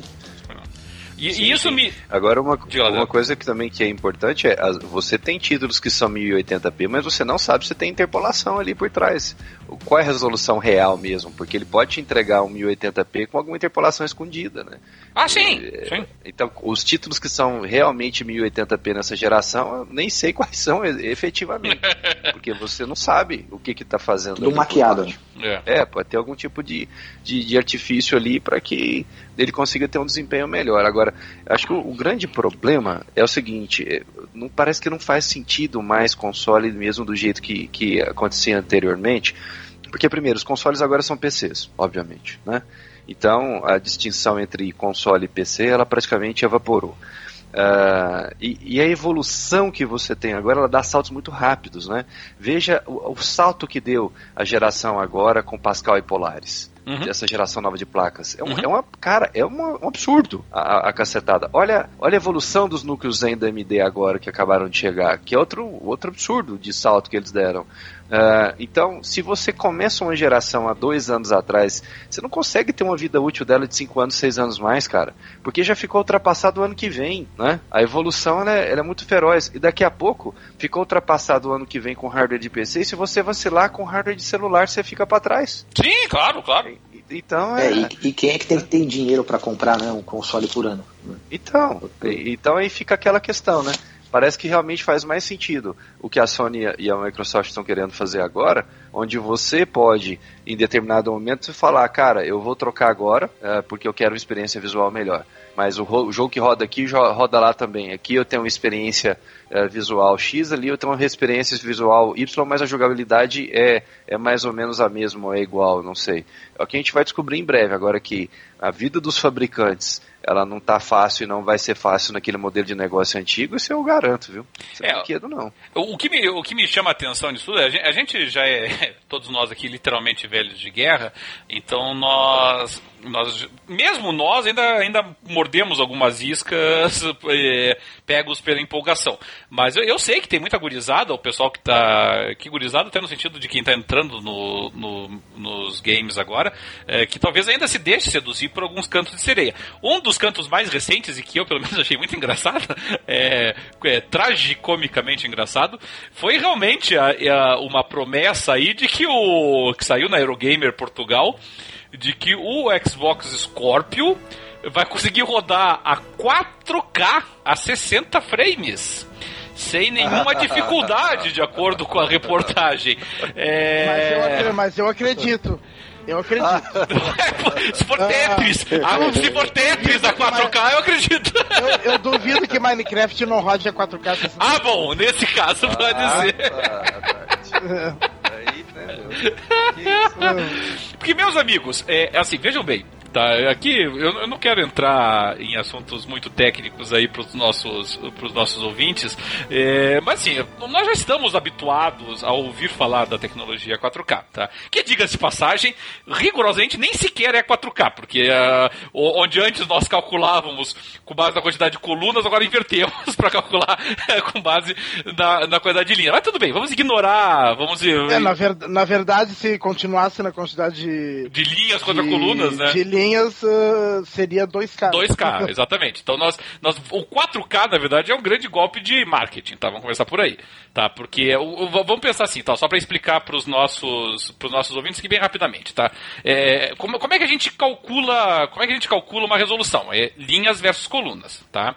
Então você tinha, por exemplo, muito tempo atrás, você tinha, por exemplo, muito tempo atrás, é, muito tempo atrás tinha muito poucas linhas e poucas colunas, tá? Mas você tinha é, 800 linhas para 600 colunas, então nós tínhamos 800 por 600, tá? É, quando a gente começou a se preocupar com essa quantidade... Na TV era, na TV era menos ainda, era, era, era 320 linhas. Sim, 320 linhas. A, a TV, a, a TV PAU-M e depois, na época do, do, do DVD, daí subiu um pouquinho para 480. Exatamente. O, nós, nós passamos a, a evoluir em cima disso, é, pra, em termos de, da quantidade de colunas, da quantidade de linhas, é, e a gente começou a se preocupar com relação a isso, é, basicamente quando chegou o, o primeiro falso HD, que a gente chamava, que era o 720 tá? Uh, que daí no 720 o que nós tínhamos era 1280, tá? É, por 720. Então nós calculávamos 1.280 colunas, 720 linhas. Uh, e aí a gente começou a se pautar pela quantidade de linhas para falar em 720p, por exemplo. Uh, e isso chegou até o 1080. O 1080, rigorosamente falando, é 1920 por 1080. Tá? É, quando a gente fala em televisão 4K com tudo, aí você vai pensar, ah, então deve ser 6.000 por 4.000, alguma coisa desse gênero. Mas não. A televisão 4K, rigorosamente falando, ela é 3. Agora você tem que me ajudar aqui, gente. É 3. 3.840 por 2.160. 3.840 por 2.160. Ou seja, 2.160 é o dobro do 1.800. É, exatamente, entendeu? Ele é o dobro, não a não quatro vezes mais como eles dão a falsa impressão. Mas, mas tudo bem, mesmo assim é um salto impressionante, entendeu? Você está dobrando a quantidade de linhas e você está dobrando a quantidade de colunas. E você multiplica isso, obviamente, 2 por 2, né? Então você tem quatro, quatro vezes mais a quantidade de concentração que você teria é, de pixels. É um aumento gigantesco, gigantesco. Tá? O, a, o, o custo disso é tamanho que nem sequer as placas mais avançadas, a 1080, por exemplo. Nem a nova Titan X roda isso, rapaz. A 60 frames, entendeu? Ela nem chega é. a 4K, evidentemente, mas não vai rodar um jogo a 60 frames a 4K. Não, ela não aguenta, ela não suporta o frame rate a, a, a 60 o tempo inteiro, nem ela. Claro. que sobra claro. Então, assim, não tem a menor, mas a menor possibilidade de que o Xbox Scorpio, mesmo com toda. E realmente ele é uma máquina, pelas especificações que chegaram para nós que a própria Microsoft assinalou, ele é uma máquina fantástica, não há dúvida nenhuma disso, tá? é extremamente potente, concorre tranquilamente aí com a 1080, concorre concorre com a Titan, com a 1080, não tem problema nenhum, tá? A gente pode colocar ao lado dessas daí. Mas elas não dão conta de 4K 60 frames. Então não vamos nos iludir com relação a isso, tá? Ela não vai. Ser... Na verdade, a essa altura do campeonato eu já estou até satisfeito se for 1080 a 60 frames que ela conseguir é, garantir. É redondinho, né? É, redondinho, cravado, é, inalterado, né? É, eu tenho convicção que a gente vai ter é, vai ter jogos a 4K rodando realmente na próxima geração, isso eu não tenho dúvida, mas, mas vai ter que aceitar é, frames estáveis, isso não há dúvida nenhuma. Vai ter que aceitar 30 frames se for preciso, vai ser nessa base, isso eu não tenho absolutamente nenhuma dúvida. Mas de qualquer sorte, deixa eu passar para os colegas aqui. Começando aí por DW. DW, 4K 60 frames. Scorpio ou futuro então, PlayStation. Conta do papagaio, você vai contar do papagaio do português É porque não tem jeito, gente, não vai rolar. Eu já expliquei isso uma vez e vale a pena repetir, porque é uma coisa simples. Você vai ter uma experiência 4K, que é uma coisa que você não tem hoje, sim, você vai. Você vai ter uma boa experiência em 4K que hoje não é tão legal. É, vai ser nativo? Não vai, não vai dar conta de rodar. Eles vão dar lá uma interpolada qualquer, mas você vai ter uma experiência legal. A experiência vai ser interessante. É, eu acho que hoje a experiência uh, que nós temos 1080p, apesar de capada, ela ainda é uma experiência que não deixa de ser interessante, porque você dá três, três passos para trás, senta no sofá, fica numa distância que já não dá para ver tudo assim com tanta, né?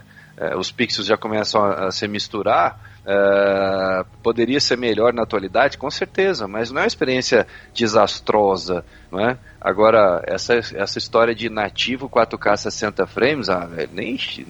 Não, não dá, né? Vai, não dá. Vai. É só jogadinha de, de venda. É. Dart, o Dart... Minecraft Uno vai rodar. Aliás, lançaram, lançaram uma nova versão do Uno agora, né? Da Ubisoft. Do Uno? Do Uno. É o Uno. Ah, verdade. É. O Uno pode ser que rode a 4K a 60 frames ali. A carta vai se deslocar é. a 60 frames na tela. É. é. Uh, bom, Dart, você, obviamente, você gosta muito de, de gráficos de qualidade. Você sempre deixou claro que era isso que você. Era uma das coisas que você esperava dessa geração, quando a gente conversou no passado sobre essa nova geração. Uh, e agora já estamos com essas promessas aí, assim. É, é, o que, que você espera? Você espera realmente que o 4K se torne a regra? Como é que está a tua expectativa aí com relação a isso? Não, eu eu, é, eu, eu concordo com, com o DW. Provavelmente não vai ser um, um 4K completo ainda. Mas uh, com certeza vai ser um salto muito grande, né? Eu, eu tô interessado no Scorpio, dependendo do preço que ele vier, né? Uh, mas uh, uh, falando dessa geração em especial, eu acho que o, o, grande problema dela não foi tanto assim de não conseguir acompanhar o salto tecnológico. O problema é que ela já nasceu defasada. Uh, a geração do Xbox 360, quando nasceu, no momento do lançamento, uh, o Xbox 360 ele, ele era um hardware melhor do que a média dos PCs na época. E, e essa geração não, já, já, é um, já era um já era um hardware compatível com a média dos PCs da época, em vez de ser mais, né, para durar um pouquinho mais. É, acho que eles fizeram ele, economizar. ficou pouco tempo, né? Porque rapidinho já foi ultrapassado. Um ano depois a gente é, já estava ultrapassado. É, pois é. E, então eu acho que foi esse o maior problema. E, e não que eles não tiveram tempo, né, para para dar um salto um pouco maior, né? A geração anterior foi muito mais longa do que qualquer outra. Foi, foi bem longa. Foi bem longa. É, é... Não tem muita desculpa, né, pra, pra essa economia. Play, você então comprou o Xbox One e se livrou dele alguns meses depois, é isso? Três meses depois, né? E o PlayStation 4, você até... chegou a ter, não? Não, nem, nem, nem cheguei a brincar com ele. Vixe, né? Até, não se empolgou mesmo. Até cheguei a, a, a Até pensei em comprar na época. Uh, logo depois que eu me desfiz do, do Xbox One, mas eu preferi pa, pa, partir para o PC e estou me sentindo bem tranquilo com relação a isso e não, não vejo é, uma perspectiva tão clara assim de voltar para console não, viu? Só, só, Mas... só para dar, só dar uma ideia para os nossos ouvintes aí, porque no passado a gente já tratou no programa aqui da, do PC que o Hugo, que era nosso é nosso colaborador, nosso amigo que de vez em quando participa, é, possui. Eu mesmo falei do meu do, da minha maquinazinha. O que que você tem em casa? Diz para nós. Hein? Ah, meu, eu, eu não tenho assim um PC assim, não vou dizer que é um PC que que é um PC gamer, assim, né? Mas eu tenho o GTX 1080. Uh!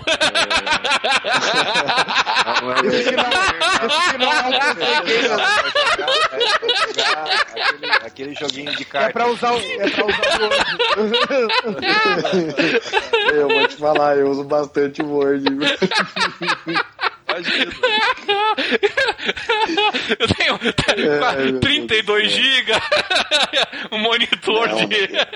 Então, eu, a grande questão minha é que eu ainda que eu penso mais no futuro é ter um monitor gamer. Então, hoje em dia não tenho condições de ter um monitor gamer porque eu fui desalojado do quarto do, do garoto. Né?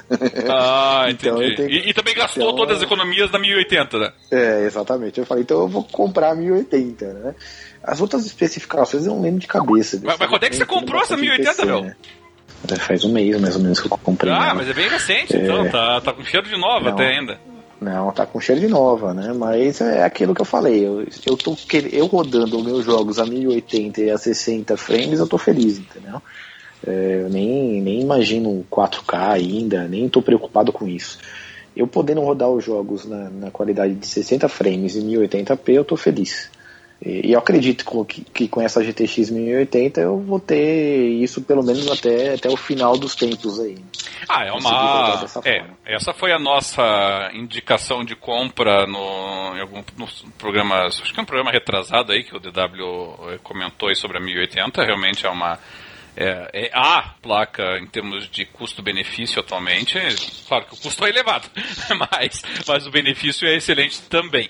E, e realmente, você está com uma placa aí que vai, vai durar aí 3, 4 anos com tranquilidade. Você vê, eu tenho uma, é. eu tenho uma 970 e, e ela nem sequer sua a camiseta com, a, com, os jogos atuais, a 1080, então ainda está brincando aí, assim. Ela vai. É, vai apesar que, que, que, eu, que me deu uma suadeira aqui para rodar o No Man's Sky, viu? O No Man's Sky não é possível. É, deu uma suadeira, mas depois foi, foi bom porque eu aprendi a mexer com ela, né?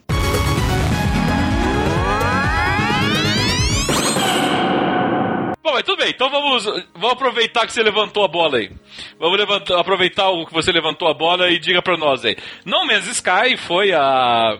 Foi um jogo que nós aqui ficamos com muita expectativa por muito tempo. Eu lembro que quando ele foi anunciado é, na, na E3 foi 2014? Acho que foi 2014.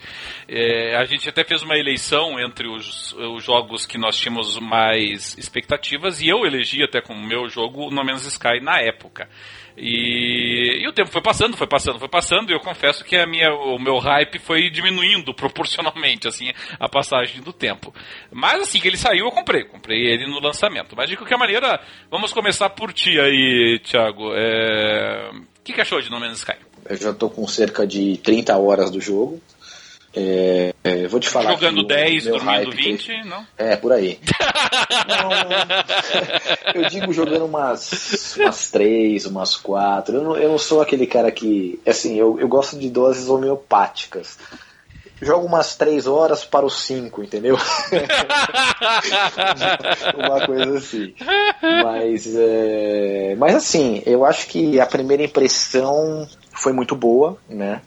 É, os primeiros sim, as primeiras 5, 6 horas me agradou demais o jogo. É, porém agora já, já deu uma encheçãozinha de saco, né? deu, já, deu, já deu o que tinha que dar. É, mas é aquilo que a gente estava conversando outro dia. Né? Eu acredito que o jogo ainda tem muito a evoluir. Penso eu que os desenvolvedores, que a Hello Games, vai ima imagina isso que, que dá para ter uma vida útil desse jogo muito maior é, do que ele, o que ele traz atualmente. Né? Mas eu acho que o, o que o que prejudicou demais ele, né? Eu acompanho muito, acompanhei muitas notícias. Você tem jogador de, de, de console que não está conseguindo rodar o jogo. Que o jogo quebra e sai da, do, do, do, do console. Entendeu? É, eles prometeram então, uma, assim, uma solução pro PS4 agora aí, que de, de acordo com eles iria resolver 90% dos problemas do jogo. Não, Sabe quem, se lá Deus, o que significa tinha, isso? Quem, é, quem, quem tinha MD deve estar tá penando até hoje, né? Uhum. É, para rodar o No Man's Sky, né?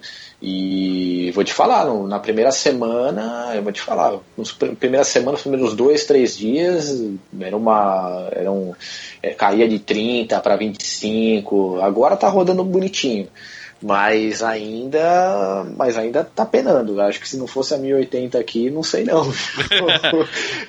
eu não sei não. Ah, mas, mas do jogo em si, né? Ah, mas aí, mas nesse caso até vou, vou, vou, fazer uma parte aqui, mas mas aí é problema absoluto de, de programação, Thiago, entendeu? Não tem, sim, o jogo sim, não tem nada que exija tanto não, assim, não entendeu? Você pode calibrar, é, você pode calibrar algumas coisas que tornam ele mais exigente, como por exemplo é, a, a distância de desenho, por exemplo, mas ou até o anti-aliasing que vai, vai cobrar um pouquinho, mas assim, pelo amor de Deus, não é um jogo assim que tem gráficos é, relativamente elementares, assim, comparado ao que nós temos, a um The Witcher, por exemplo, em termos de qualidade de textura e tudo mais. Então, e, e, eu pessoalmente, então já, já, já lhe devolvo a palavra, mas eu pessoalmente eu vi muitos problemas nele, entendeu? É, para mim, assim, taxas é, de frames muito inconsistentes, muito instáveis, é, é, problemas no, na, no, próprio carregamento das texturas, entendeu? Às vezes eu, eu, chegava lá no planeta, o planeta ia se desenhando na minha frente ainda. como, como, se Deus estivesse construindo o planeta em tempo real é. na hora que eu entrei nele, assim, sabe? É... Ah, mas hoje tá assim ainda. Continua assim. Continua, continua, sim, continua. Então, assim, ele tem alguns problemas, assim, que realmente me, me incomodam pra, no que ele tem a oferecer, mas, mas prossiga aí. Uh, com relação aos quantos trilhões de planetas que eles falaram que ia ter no jogo? 13 trilhões? 18 trilhões? Eu não Uhum. lembro agora de cabeça. Aham. Mas a, impre- a impressão que eu tenho é que, assim, você pri- primeiro vê o primeiro planeta, você fica abismado, você Fica, fica, fica. maravilhado. Verdade, verdade. É, mas depois que você começa a dobrar no espaço, você começa a conhecer outros planetas, você começa, você até falou, né? Parece que é tudo a mesma coisa. A impressão que, a impressão que eu tava pensando como eu ia falar pra vocês hoje, né? Aham. É, vamos fazer uma analogia. Você tem 10 mulheres. Né? Tá. Cada mulher, cada mulher tem sua particularidade e você coloca uma maquiagem, 10 maquiagens em cada uma dessas 10 mulheres. Tá. É basicamente isso que são os planetas do No Man's Sky, entendeu? Ah, não, mas essa comparação tá muito boa. Você tá me Eu dando acho que 10 tudo- mulheres maquiadas e tá comparando com o No Man's Sky.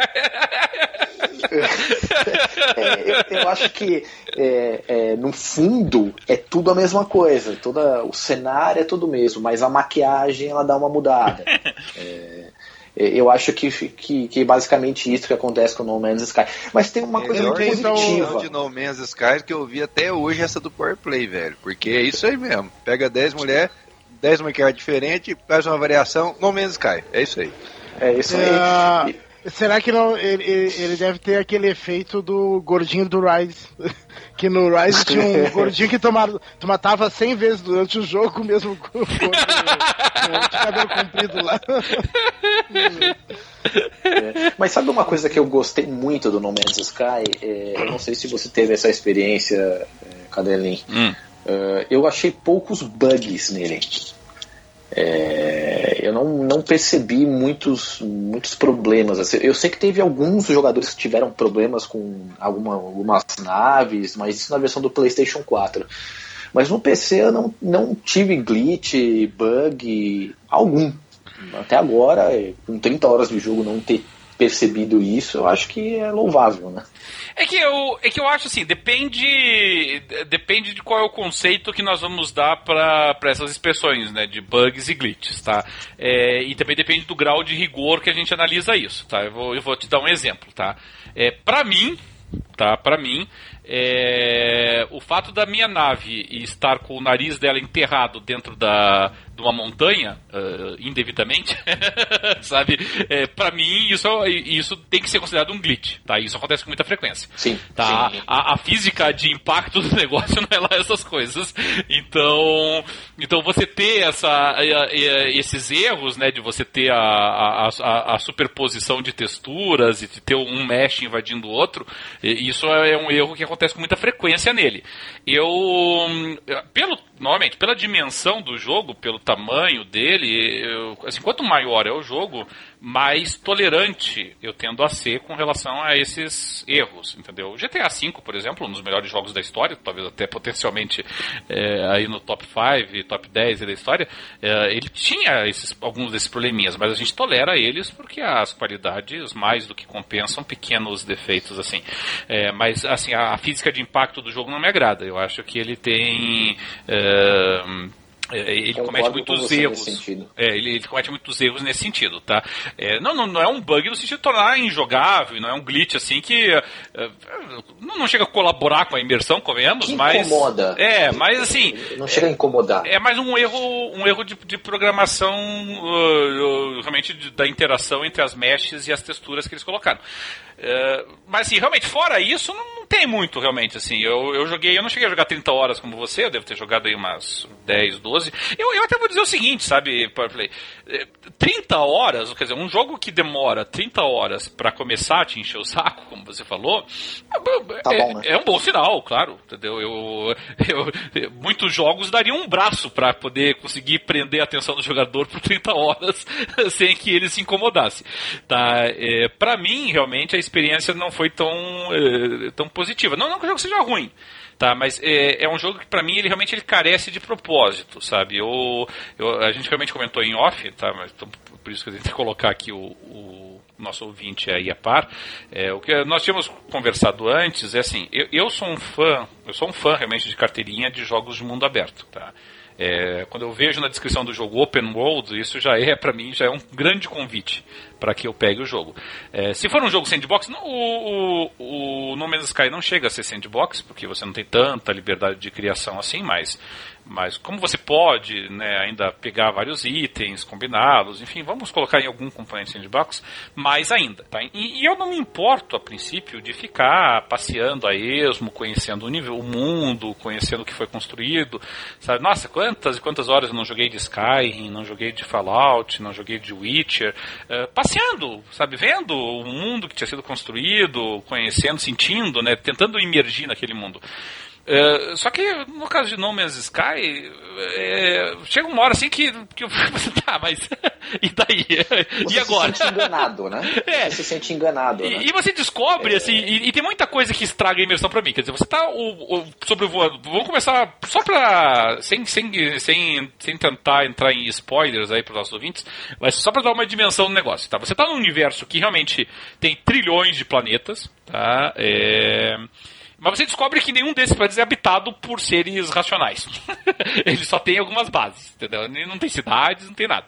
Sabe? Provavelmente os planetas que têm cidades devem estar em algum outro lugar escondido nesse universo. É que você não encontra esses caras. Você encontra só ruínas, uh, ruínas que são estranhamente iguais. Não importa se os planetas estão entre galáxias muito distantes uma das outras. Tá? Parece que o, o o senso estético de todos os seres vivos da, do universo é muito similar. E. Vem cá, uma coisa que, que eu sempre notei nos vídeos e me chama a atenção: todos os planetas do jogo são avermelhados? Não, não, um, não eles, gostam de saturar as cores. Tem uns que são todos verdes, todos azuis, todos brancos, eles, é. eles gostam de fazer Não tem essa... nenhum com cor normal, então. Não, não, realmente. Eu, eu, passei por um muito parecido com a Terra. Aí, ó, mas, então já teve é... essa experiência. É, mas, mas eu concordo, confesso, com você, confesso a vocês, é, é, bem tudo meio bem saturado mesmo. É como se tivesse um filtro, é, né? Quando você coloca aquele filtro azul, filtro verde, assim, ele, ele tem esses filtros. Você liga, o, você liga o brilhante da sua televisão. É. Né? mas, uh, uh, e assim, o que acontece? Aí o que, que eu tava interessado no No Man's Sky? O que, que realmente me interessava? Que era a, a, a geração procedural. Então eu fiquei pensando, bom, os caras vão construir um jogo no qual eles vão estabelecer várias, várias equações de combinações possíveis e eu vou visitar vários planetas e esses, e esses planetas vão ser sempre uma surpresa para mim, entendeu? Vai ter planetas que vão ser absolutamente desertos, vai ter planetas que não vão ter atmosfera, vai ter planetas que, que, uh, que a, a, gravidade funciona um pouquinho diferente uh, e, o, e quando tiver animais, os animais vão ser bem diferentes e a flora vai ser uma flora bem alienígena devido às diversas e inúmeras combinações possíveis. E para minha profunda frustração, não. Na verdade, eu chego e descubro que todo planeta tem atmosfera, todos, sem exceção, tem atmosfera, inclusive as luas. É, todos eles é, possuem algum tipo de fauna, pelo menos de, de, flora, desculpa, pelo menos. É, as rochas de todos eles são extremamente iguais umas às outras. É, parece que o deus desse são universo. As mulheres maquiadas. É, o deus desse universo ele pensou assim: umas quatro rochas diferentes é suficiente. A gravidade muda entre um e outro? Não! não muda ah, nenhuma. Ah, sempre tem a rocha que parece um biscoito, né? Tem a rocha que parece um biscoito, né? tem, a, tem a florzinha que, que brilha, tem a estalactite e a estalagmite que tem a mesma textura. E, e o pior, e o pior, o pior não é nem isso. O pior é que ele, ele quer te convencer de que não é a mesma coisa. E aí em cada planeta ele inventa um nome qualquer para essa rocha que você acabou de descobrir, que é exatamente igual a que você viu no outro planeta. Mas como é um planeta diferente, então ela tem outro nome. Sabe? Você está descobrindo ela para todos os efeitos. Eu acho que é a única, é a única diferença. uma coisa. É, tem uma coisa que eu não, não sei se você percebeu, é, pelo menos eu não tive essa percepção. Com essas 30 horas, eu acho que umas. Não deve ter passado de 5 ou 10% das coisas que eu descobri uhum. haviam sido descobertas já. A minha, eu encontrei até agora só um planeta que tinha sido descoberto por alguém, e só. Ou seja, é, isso, é, isso causa até uma, uma, uma dúvida se acontece, se esse servidor está funcionando direito mesmo. É, eu, eu não gostei disso. É, eu não gostei disso, sabe? Eu, eu, eu, eles venderam isso como uma qualidade do jogo. Eles venderam isso no sentido de que, ah, você vai jogar, jogar, jogar e talvez você nem se encontre alguém, ou pior, não, não encontre nem sequer alguma coisa que outra pessoa já descobriu. E chegou um determinado momento que eu queria que encontrar alguma coisa que alguém já tivesse descoberto, sabe? Porque isso ia mudar o troço, sabe? Eu não quero ser o primeiro a conhecer o planeta mais. Os planetas são tudo iguais. Eu quero pelo menos ter a sensação de que, tipo, um cara passou aqui antes de mim. que legal! Porque a, a, graça da descoberta é quando ela é única, entendeu? Quando tudo é descoberta, o, ela o que, perde a graça. O que, que vira o diferente? É, é, exatamente a pessoa já ter descoberto antes de ti, sabe? E chegou um momento que eu tava querendo encontrar isso. E o que causa estranheza é que teve aquela notícia no primeiro dia de duas pessoas que teriam é, se encontrado, entre aspas, uhum. né? é, no mesmo planeta, né? Seria um Strange Things, mais ou menos, né? Uhum. o outro devia estar do outro lado da dimensão, mas será isso exatamente. Mas, poxa, se isso acontecer no primeiro dia, por que até agora, com 30 horas de jogo, eu tive 5, 10% do, do que eu encontrei ali já havia sido descoberto? Tem alguma coisa muito estranha em tudo isso, né? É, mas eu acho que acho que a palavra que, que, que, que acho que simboliza muito do, do No Man's Sky é a falta de propósito. É, é. E se você você deve, você jogou o Far Cry Primal, Sim. Né? Uh, por sinal, um jogo que eu gostei demais, talvez por eu não ter jogado o Far Cry 4. Né? Eu lembro que você tinha falado do mapa, que era muito parecido. igual. É, eu, muito parecido de igual. eu, como então, gostei eu não... muito do Far Cry 4, eu não quis, não quis jogar o Primal. Eu achei que ia ser um 4 na, na, na pré-história, que eu nem gosto muito da pré-história. É, mas é uma pré-história sem dinossauro também, viu? É uma coisa que não. também não dá pra meio que explicar, né? Ah, bom, mas é, com seres mas humanos então, não, não poderia sim, ter mesmo, né? É outra fase. Uma. É, uma. É, é, isso é verdade. Mas uma, uma coisa que me, que me chama muita atenção no, no Far Cry Primal é, que eu não, não, sei se vocês gostaram, mas é uma coisa que me encantou demais, é a forma que é proposto o desenvolvimento do jogo, o desenvolvimento é, das armas, o desenvolvimento é, do seu próprio personagem. É, isso cativa você a continuar jogando. Você tem um propósito. No No Man's Sky você não tem nenhum propósito. Não. Só que você tem elementos que poderiam ter um propósito. Essa que é a grande questão. Sim, e por isso que eu volto na, na, tecla de que o jogo é um acesso antecipado. É, é a impressão que eu tenho. Não é possível que, que a ideia original do jogo tenha sido essa. Um acesso é antecipado muito que... caro, mas acesso antecipado. É, exatamente, é a impressão que eu tenho. Eu, eu ainda acredito, eu ainda tenho a, o sonho de que eles vão lançar um DLC que, que fará isso tudo se transformar, entendeu? Toda, todas essas peças, toda essa colcha de retalho que eles têm no jogo, se transformar num jogo de verdade, com um propósito, entendeu? É. É, DW, você chegou a jogar o No Man's Sky, não? Não joguei, Roberto. Aí fico só com a opinião de vocês mesmo. Entendi. O, o Dart também não, né? A ameaça de morte os caras iam tomar depois do lançamento, não é? Acho que eu tô mais ou menos certo. é, o, o Dart também não jogou, né, Dart? Não, não joguei. Eu só li reviews e, e vi vídeos de impressões de pessoas e, e, a maioria concorda com a impressão que eu tinha antes, né? Uh, quando eu comecei a ver os últimos vídeos e tal, eu, eu tinha essa impressão de que não ia ser tudo que eles prometeram.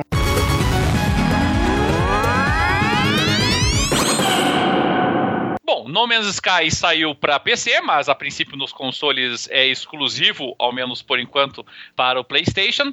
E ainda nos mantendo então no tema do PlayStation, nós tivemos outras duas notícias que, assim como o No Man's Sky, não sei se foram muito é, comemoradas, pelo menos não pelos proprietários do PlayStation 4. A primeira delas foi o anúncio de que o serviço de streaming, que, é, que ainda não emplacou, é verdade, mas o PlayStation Now vai ser disponibilizado também para PC. Começou como um rumor, mas isso foi confirmado depois pela Sony. Uh, e também tivemos o aspas, vazamento das uh, imagens do PlayStation 4 Slim.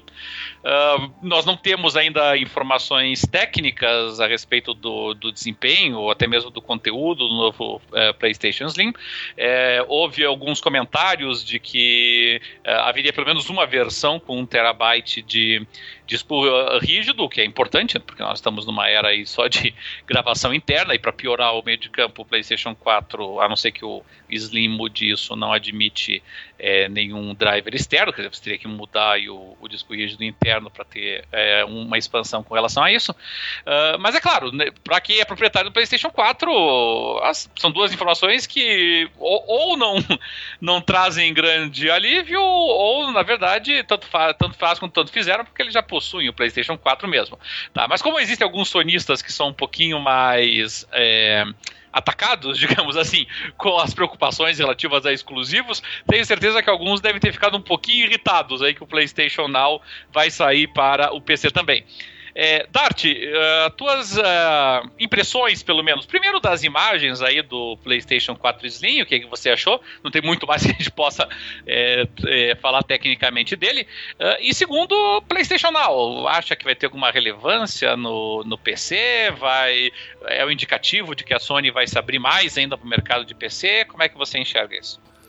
É, eu eu achei bem. Aliás, a Sony tem um eu achei muito feio esse PlayStation Slim.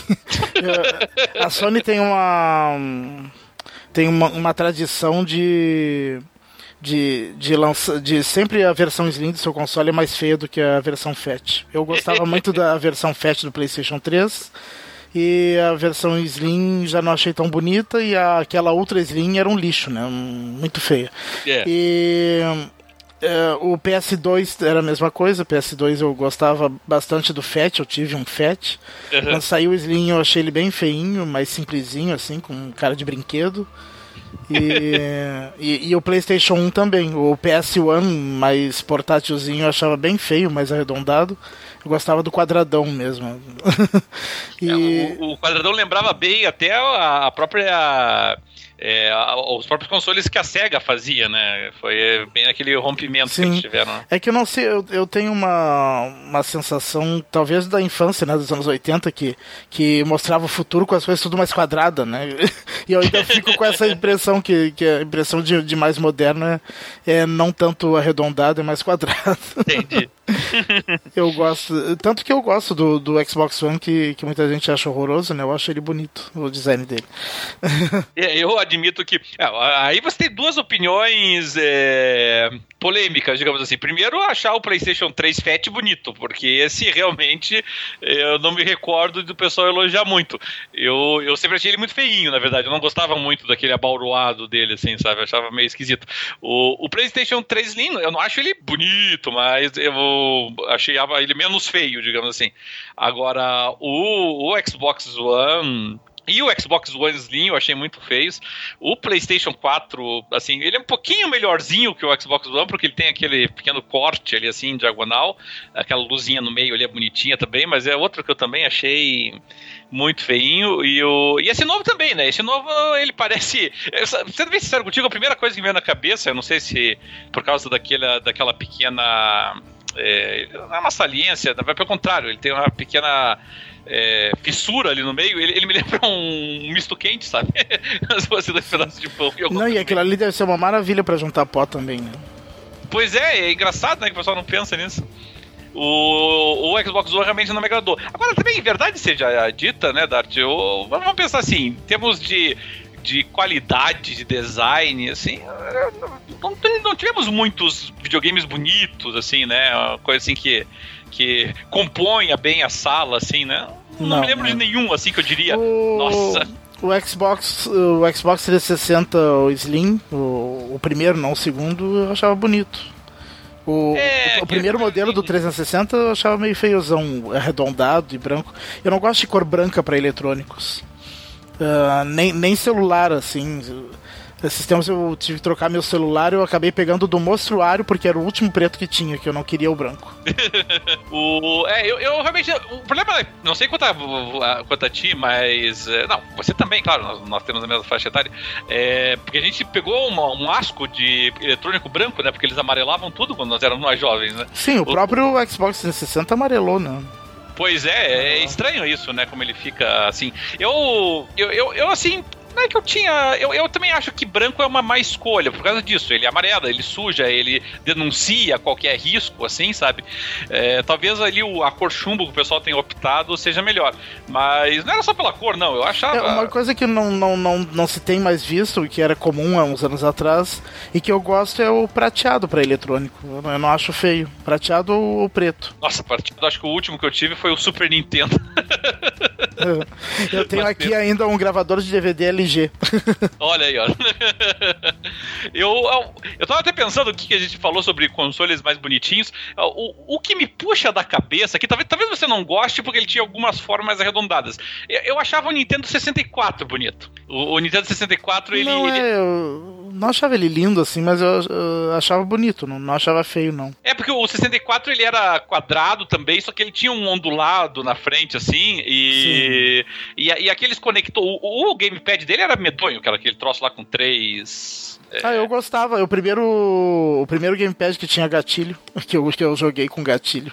Mas, aqui, mas por que, que ele tinha? Uma coisa que eu nunca entendi é por que, que ele tinha. Porque a gente tinha aquela. A gente segurava os dois. Uh, os dois manches aqui, parecido até de certa maneira com o, o, o gamepad do Xbox 360. Mas, mas ele tinha. Ele tinha não só o, uh, os dois. Uh, poxa, não é, não é mancha a expressão. É ah, os dois suportes laterais aqui, onde você segura, né? E ele Sim, tinha um é. outro no meio que saía, e era uma coisa horrível aquilo, não sei é. por que, que ele É, e ali é onde, ali é onde encaixava o Rumble Pack, né? Pra tremer Ah, é verdade, aquela porcaria lá. E tinha o é. um gatilho ali também. É, é mas, é, mas, mas, tinha um outro que, que vinha na tua direção, né? Tinha um pra baixo, que era onde você colocava o Rumble, e tinha um outro que vinha, que apontava pra ti, assim, porque ele é como se fosse três turbinas. Sim, assim, é, é. Aquela Mas essa meio, daí era só enfeite, essa daí. É, eu nunca entendi aquela do meio é. assim, sabe? Uma coisa até meio. Aquela ali não servia pra muita coisa. Né? Pornográfica, até uma coisa esquisita.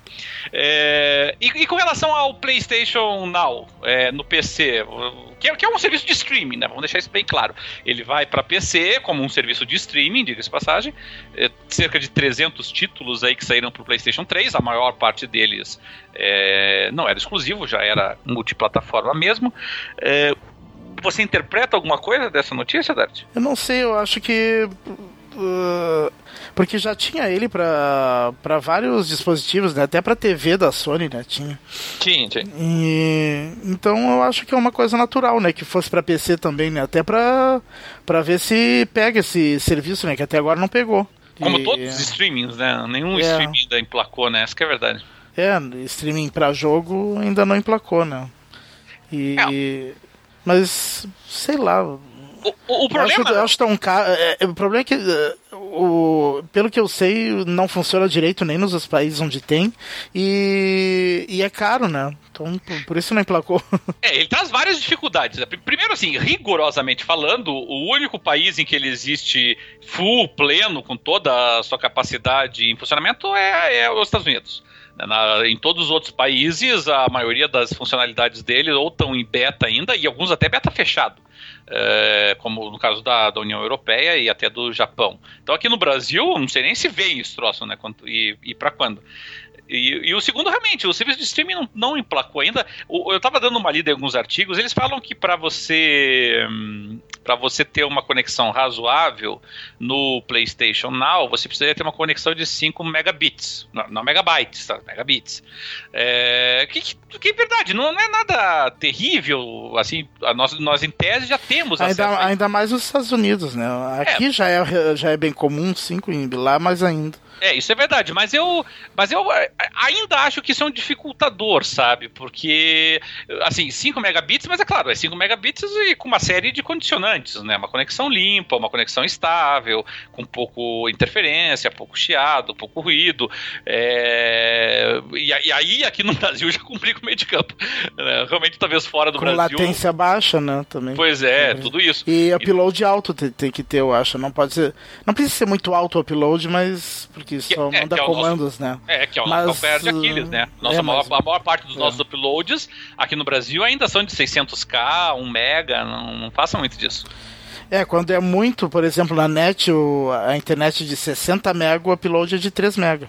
Pois é, e essa é, a, é top de linha quase, o, o da, das de entrada é um mega e lambos vezes. É, uh, as únicas que, que tem upload bom são os que são FTTH, né? Fiber to the Home, é, fibra direto para casa, que tem algumas regiões de São Paulo, umas poucas regiões do Rio, só a Vivo, por exemplo, o Vivo Fibra aqui em Porto Alegre é a rede antiga da GVT, que na verdade não é fibra direta, é VDSL, né? Uhum. E quem tem a fibra direto em casa, daí tem eh, o download de 100 MB e o upload de 20 ou 30 MB. Mas, cara, pra, pra, você ter uma ideia de como a gente ainda é atrasado nisso. Ó, eu, eu me mudei aqui pro meu. onde eu moro atualmente, aqui em Curitiba, tá? É, faz um, uns quatro anos. Eu até comentei isso no nosso programa na época. Quando eu me mudei pra cá, eu tô morando num bairro que não, não é um bairro central, mas assim. É, com relação ao centro, eu tô a cerca de assim, três bairros de distância, quatro, assim, não tô assim no, na, na região metropolitana de Curitiba. É, é, ainda um bairro assim que você olha ali o um mapa, você não vai ficar escandalizado com a distância do centro. E, e quando eu mudei para cá, não havia conexão com a internet aqui. Não havia conexão de cabo. não é que não tinha internet, não tinha nada. Não tinha cabo, não tinha coisa nenhuma nessa região. Aí você pensa, ah, mas foi uma região que se desenvolveu. Não, já tinha um monte de gente morando aqui na região. É, nós tínhamos, na época, nós tínhamos uma única conexão. Nós tínhamos conexão via. Claro, conexão via rádio tinha. Mas nós tínhamos uma conexão, acho que de 1 mega, que era a Brasil Telecom, na época que fornecia, acho. E, e, e, demorou, assim, demorou assim. Fizeram um lobby do cão aqui na região para que daí a net se dignasse a puxar o cabo para cá. E por muito tempo não foi a única alternativa, não era nem opção. É, ou você tinha net não ou tinha, net. Ne, não tinha nem GVT, porque a GVT é originária daí, né? Pois é, eu, eu tava crente que a GVT ia chegar antes. Inclusive o meu vizinho de porta, o camarão na minha frente, ele trabalha como um dos gerentes de informática da GVT, da antiga GVT, né? E. eles não conseguiam, nem ele conseguiu trazer antes da net. Agora, atualmente, já tem a GVT, até a Copel depois trouxe aqui, mas demorou, meu amigo. Não foi fácil. Aí você fica imaginando, se em plena Curitiba você tem esse tipo de problema, né, de ter regiões que não estão nem cobertas ainda por conexão, é, imagina o interior, né, do, do estado do Paraná, interior de outros estados aí. A gente se ilude às vezes com o nosso avanço técnico, né? Essa é a realidade. É, esse é um dos motivos de eu não querer sair de, de cidade grande. dos principais motivos. Se e... for pra sair, vamos nos certificar de que tem conexão. É. Não, e, e, mesmo aqui dentro da cidade, a primeira coisa que eu vou ver é que opções que tem de internet antes de ver de olhar o apartamento, se eu for se me mudar daqui. Bom, mas o meu, o meu sogro, ele mora no interior do, de Santa Catarina e que, diga-se passagem, como regra, é um interior bem mais rico e mais endinheirado do que o interior paranaense, mais desenvolvido, melhor de qualidade de vida, inclusive. E, o, e, e ele nem sequer mora numa cidade pequena do, do interior catarinense, é uma cidade, para os padrões do interior catarinense, até razoável. Aparece no mapa entre as, uh, os polos da região. E, e por até pouco tempo atrás, eu estou falando de muito tempo atrás, falando aí de alguns 5, 6 anos atrás, a conexão conexão de internet dele era pro rádio. É, é que o problema do interior de Santa Catarina não é não é dinheiro nem nada e qualidade de vida é, é porque é pouco, pouco povoado mesmo, né? É um, é um dos estados do sul é o estado com, com menos população, né? É, e é o que tem cidadezinhas menores também, né? é. né? Ou, ou para você ser uma cidade grande em Santa Catarina. Então, para cabear uma cidade pequena dá, é, dá prejuízo, né? É, pode Mesmo que o poder aquisitivo seja alto. É, e depois que ele saiu do rádio, ele foi pra Sky, porque a net também não tinha chegado lá ainda, demorou, demorou. Agora, agora até que chegaram realmente, mas demorou uma eternidade. Não foi fraco. É, a net de uns 3, 4 anos pra cá, ela expandiu bastante. Em várias cidades do interior que não tinha. Passaram a ter. E às vezes chegaram nessas cidades com rede nova, né? Ficaram com internet até melhor que as capitais, que são redes mais antigas. Ah, bom, é. Dependendo da região é. e, e, de qual foi o cabeamento utilizado, com certeza. É. É, então tem que esperar pra ver. A, a única coisa, na verdade, sim, eu, eu, me parece que a notícia do PlayStation Now ela serve muito mais para as implicâncias entre fanboys do que qualquer outra coisa, né? Porque assim como assim como boa parte dos sonistas que implicam com o pessoal do Xbox One que os jogos do Xbox One saem para PC, mas boa parte desses sonistas não joga no PC tampouco, é, é, a mesma coisa agora, né? O pessoal pode tirar sarro do, do pessoal da Sony, que agora o PlayStation Now tá chegando ali e o PS3 praticamente vai ficar sem exclusivos significativos, mas a verdade é que boa parte do pessoal que vai estar tá tirando sarro não vai utilizar o PlayStation Now. É, é não vai tá... ter nem acesso a ele para começo de conversa. É que também o PS3 já é uma plataforma legada, né? Já, já não, não, não tem mais investimento parte da Sony, ela já não se porta tanto. então. Mas isso permite, talvez, essa é uma observação verdadeira, claro, mas isso nos permite uma, um, último, um último gancho, talvez, sobre essa matéria. É, será que a, o fato da, do, do PlayStation Now chegar para o PC não sinaliza uma abertura da Sony para o PC? Porque a gente não pode ignorar o, o seguinte: na época do PlayStation 3 havia uma quantidade muito pequena, assim, relativamente falando, uma quantidade pequena de jogos é, que eram exclusivos do PS3 que saíam para o PC também. Não, era uma quantidade pequena. Uh, nós Acho que dar... quase inexistente, né? É, não, não. Teve, teve alguns exemplos, mas era bem, bem pouca coisa ali. E, e geralmente jogos com ênfase no multiplayer. É, mas não exclusivo first party, não. Não, tinha alguns que eram da Sony Online Entertainment, né? A SOE, como a. como aquele. o DC Universe, não sei o que e tal, né? Esses eram. Sim.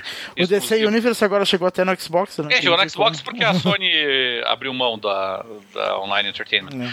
Mas de qualquer sorte, nesta geração isso já não é tão verdadeiro. Você tem vários jogos eh, que saíram só para o PlayStation nos consoles e saíram para PC também. Tá? Eh, e alguns jogos de peso, né? Nós estamos falando aqui de, de tudo bem, pode ser algum para citar alguns independentes que são os primeiros que vêm na cabeça aqui, mas independentes com a mãozinha da Sony atrás, como foi o caso do, do Abzu, por exemplo, né? Que, que saiu na, no PlayStation, saiu no, no PC também. É o caso do No Man's Sky, para a gente pegar o exemplo mais recente. Foi o caso do o, o, o Rocket League saiu depois para o Xbox One também, mas o PlayStation foi exclusivo do PlayStation e do PC por muito tempo.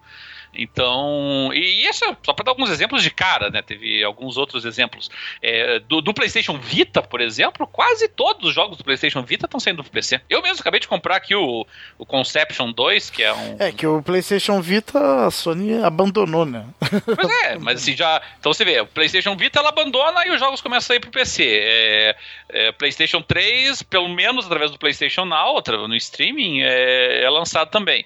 Aí você tem vários, não é título títulozinho secundário, nós estamos falando de títulos de peso, né? Da, não, é claro, Uncharted, nem, nem God of War, mas estamos falando de, de títulos third parties importantes.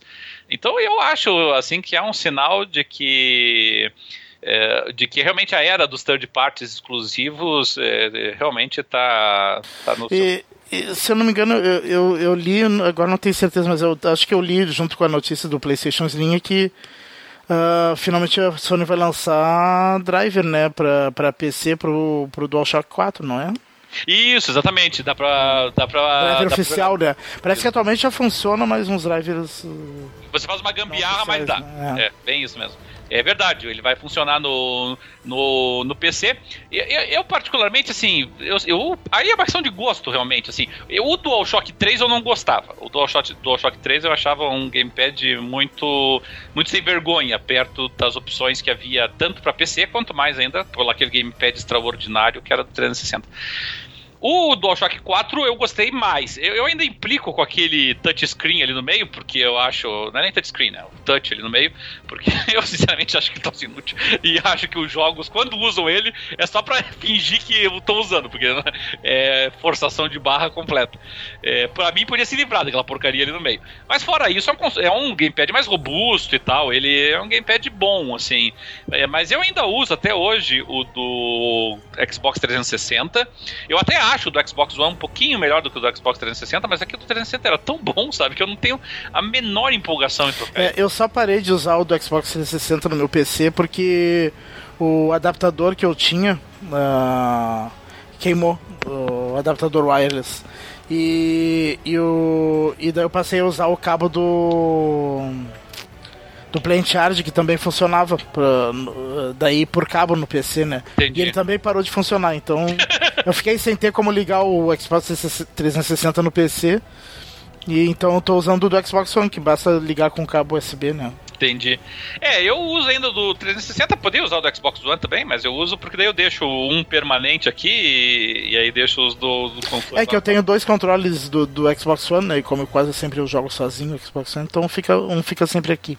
Ah, e o pior, não, o pior de tudo é que eu também tenho dois, entendeu? Mas é, não adianta, você sabe, você pega, tem, gera, cria o um apego com o negócio, sabe? E, e tem um é. detalhe, uh, tem um detalhe adicional que até, infelizmente, o, o, o DW e o Thiago não puderam estar conosco nessa, nessa parte do programa, porque nós tivemos um probleminha de gravação, mas o, o, o Thiago, se não me engano, ele comentou uma coisa interessante, que o, o gamepad do 360 ele se tornou tão hegemônico no PC que boa parte dos jogos, eh, seja nos manuais virtuais, às vezes seja até no, no da configuração dentro do próprio jogo, utilizam como padrão o, o gamepad do 360.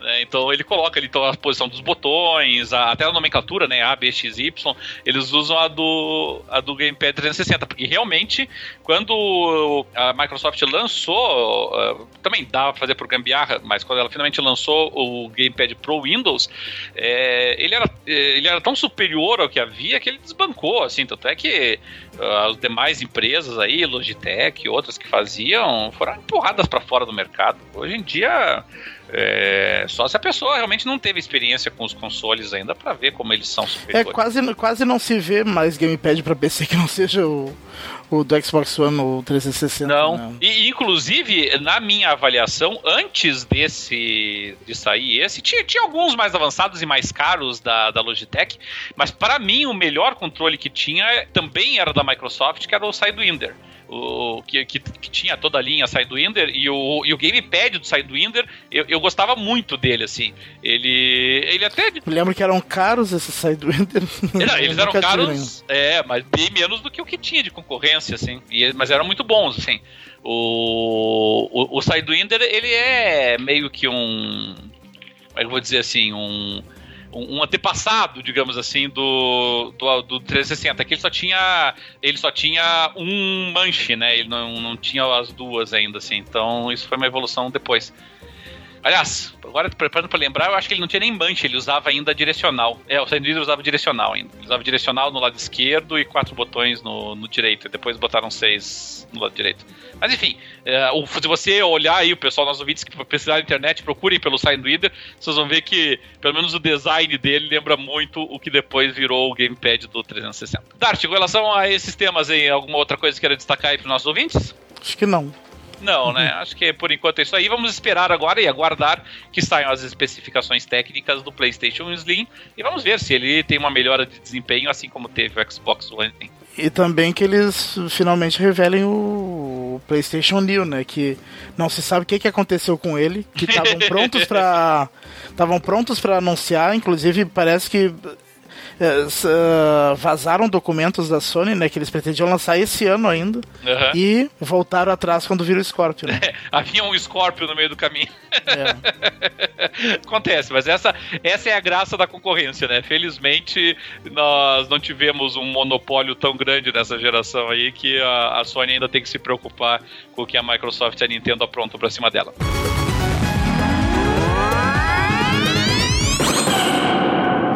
Bom, gente, geralmente nós reservamos o, o, nosso programa especial, que é o programa do Boteco, para a gente ler os e-mails uh, e as mensagens que são encaminhadas para nós. Mas como, como houve um lapso aí muito grande entre a nossa gravação anterior e a nossa atual, então, para evitar aí que não só os nossos ouvintes achem que nós estamos ignorando os seus e-mails, mas também para não demorar demais aí na resposta a alguns deles, nós vamos abrir uma exceção no programa de hoje, que é o nosso programa regular, para abordar alguns dos e-mails que foram encaminhados para nós aí, sem prejuízo, obviamente, de que no futuro a gente faça mais um dos mais um boteco aí com relação a esse programa de hoje. É, pegando as mensagens. Hoje nós vamos nos concentrar nas mensagens por e-mails, e aí o pessoal que conversa com a gente tanto no PXB, conversa com a gente no Facebook, a gente vai dar o nosso retorno tradicional lá no Boteco. Tudo bem, gente? É, começando pelos nossos e-mails, nós temos o nosso colega Geraldo Caputo Neto, que enviou para nós uh, uma mensagem com relação ao nosso programa anterior. comentando que estava ouvindo um dos nossos podcasts em que nós estávamos tratando sobre a trilha sonora de jogos, é, coisa que é muito importante para nós. Nós temos nosso amigo Thiago Adamo, Zero Cool, que trabalha inclusive nisso, né? E aí ele dizia que ele ficou lembrando de algumas trilhas sensacionais que ele já ouviu, tais como a do Sonic, do Mega Drive, a do Street Fighter 2, a música do estágio do Ryu aqui que ele destaca, é, Metal Gear Solid 3, realmente tem uma. O tema principal é muito bonito. Kingdom Hearts 2, que, convenhamos, é um dos mais históricos de todos, né? Ele mal começa a tocar, nós já é, vinculamos a ele. Uh, e ele comentou também que dos jogos mais atuais aí, ele gosta da, do Red Dead Redemption, gostou da, do, gosta das trilhas do Halo, do God of War, do Mass Effect, do Ori The Blind Forest, foi uma ótima lembrança.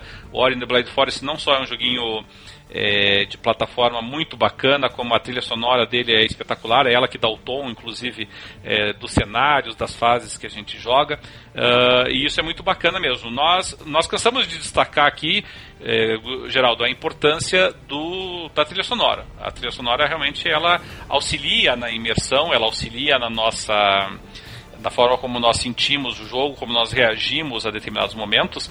É, basta você, por exemplo, tentar jogar o mesmo jogo deixando ele sem música ou sem uma trilha sonora de fundo, você percebe que o, nível de emoção e de imersão que você tem com o jogo é bem, bem diferente, é bem prejudicado, porque geralmente elas são muito bem pensadas nesse aspecto. E, e, e Dart e, e, o Thiago sabem também que estamos atrás, inclusive a trilha do Journey foi pro M, inclusive. Né? Então esse é o, é o nível de qualidade que nós estamos falando aqui é, do ponto de vista das trilhas sonoras de jogos. É, colaborando aí com o Geraldo, Dart e Thiago, é, trilhas sonoras aí, importância, alguma que marcou vocês? O que, que vocês acham disso? Dart? É, tem, tem várias que, que ficam sempre na cabeça, né? Quando, é, eu, eu confesso que eu não sou tão ligado assim em trilha, então ela tem que ser muito marcante para eu me dar conta dela. É, acho que de longe a, a, que mais fica na cabeça é a do Halo, né? a, trilha, a trilha principal do Halo. E tem a do Gears também, mas a do Halo é mais, eu acho. É, tem, tem, algumas também que foram muito marcantes. Ah, eu, eu gostava muito da do Skyrim, para pegar aí os jogos mais recentes, né? Dos mais antigos. A... É, a do Skyrim não ficou muito na minha cabeça, engraçado. Não, não, não marcou tanto. Não, não, chegou, não é, marcou tanto. É, pra, pra mim, assim, a mais marcante de todas, assim, porque é muito antiga e aí eu me lembro muito dela. Ah, tem alguns jingles, não que a música fosse fantástica, mas o jingle era. É, você lembra, né? A do Super Mario lá. Tananana, não tem como esquecer, né? Mas, mas assim, que eu gostava realmente, eu lembro da, da Stones, do, do Última, que eu gosto até hoje a Stones, assim, sabe? Às vezes eu, eu tô navegando ali, entro lá no YouTube, ah, deixa eu ver a Stones aqui no de repente numa câmara de cordas teve, ela foi muito gravada já por muita gente. Não conheço não, nunca joguei última é a original dela é, é, praticamente só no piano e aí depois fizeram várias versões e tem uma com câmara de cordas que é sensacional. Uh, mas isso é pessoal de cada um realmente né? É, mas é gostoso você ouvir boas boas trilhas assim é, Thiago tem alguma aí que te marque aí que você gosta de ouvir que você se lembre ah com certeza tem Top Gear acho que é sim sim né? Excelente Top lembrança. Gear, Street of Rage, a gente tem uma trilha bem legal. NHL 93 tem uma trilha sonora espetacular. pra quem inclusive tem os. Cara, mas aí, aí você me pegou, eu não lembro da do NHL. Poxa, tem no, inclusive tem um site do NHL 93 é, que você pode baixar essas trilhas. Uh, e falando mais recentemente, o Abzu, cara. Abzu, que é do mesmo. É, o mesmo músico que, que, compôs o Journey, né? Mas, é, o Abzu tem uma trilha muito boa. Cara, eu, eu não curtia do Abzu, sabe? Eu, eu não sei por é. que, que eu impliquei com ele, assim. Eu, eu até conversei com. eu, eu, conversei com, com, até com o Thiago Adamo e eu brinquei com ele, assim, que quando, quando eu comecei a jogar o Abzu, assim, comecei quase terminei, porque foi bem curtinho. Quando eu comecei, eu gostei, tá? Quando, eu, quando eu comecei, assim, eu digo, pô, legal, é, é a trilha adequada para esse cenário e tal, assim. Mas assim, chegou ali na metade do jogo, e por metade do jogo eu digo assim, lá por uns 40 minutos que eu tava jogando o jogo, 50 minutos, é, eu, eu, já tava pensando assim, eu, eu tava pensando que eu tô ouvindo um CD New Age, do tipo Oceanos, alguma coisa assim, sabe? Aquelas, uhum, aquelas trilhas ambientes, assim, para você ficar mais, mais sossegado, mais sereno, assim, sabe? Eu, eu, eu confesso que essa não bateu. A do Journey eu achava, assim, sensacional. Mas a do Abzu, assim, eu, eu fiquei pensando assim, talvez jogando Abzu sem problema. Uh, se eu ficasse ouvindo ela sozinho, eu ia dormir. Sabe? Com certeza eu ia estar tá pensando, eu tô. Daqui a pouco veio uma gaivota no fundo, eu vou me imaginar na praia, alguma coisa assim. Eu confesso que não curti. Mas que bom que você gostou, realmente eu, o compositor é um espetáculo, né? O cara é muito fera. O outro e-mail que nós recebemos aqui foi do nosso amigo Saci, lá do PXB. Saci que já participou de de gravação aqui conosco, inclusive, né, como convidado também.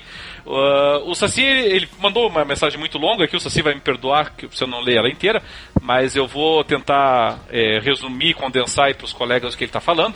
Tá? O que ele destacou, primeiro é questionando esse conceito de gerações, tá? perguntando se, se isso não é uma construção artificial, e na prática nunca existiu propriamente essas, é, essas gerações de videogames. Uh, ele me pergunta né, se isso não, não foi só um critério com base na evolução gráfica de uma geração para outra. E, e, e, se de repente essa, esse novo conceito que está chegando não faria nós é, nós até repensarmos essa ideia de gerações como tendo por exemplo jogos é, que são exclusivos de cada geração ele menciona por exemplo a retrocompatibilidade que de certa maneira vem vem quebrando um pouco as barreiras aí. O próprio streaming do PlayStation, que pelo menos permite que você jogue em outra plataforma jogos que originalmente foram lançados para o, o PlayStation, não é um, uma retrocompatibilidade, mas pelo menos leva os jogos. É... E aí ele está questionando se essa nova geração não vem aí para tentar estabelecer uma, perpetui... uma, uma perpetuação da vida útil do console no que diz respeito às suas uh, capacidades gráficas, né? Tentando uh, criar uma diminuir esse abismo que separa os consoles que são muito é, como é que nós podemos dizer assim, que eles são muito inflexíveis com relação à sua capacidade de melhora, enquanto os PCs a gente sempre conseguia, né, ir melhorando e, e aumentando o, o, grau de qualidade dele uh, e causando uma segregação aí entre consoles e, e PCs. Uh, vamos tentar vamos tentar abordar aqui o, por, por passagens aí o que o Saci está destacando.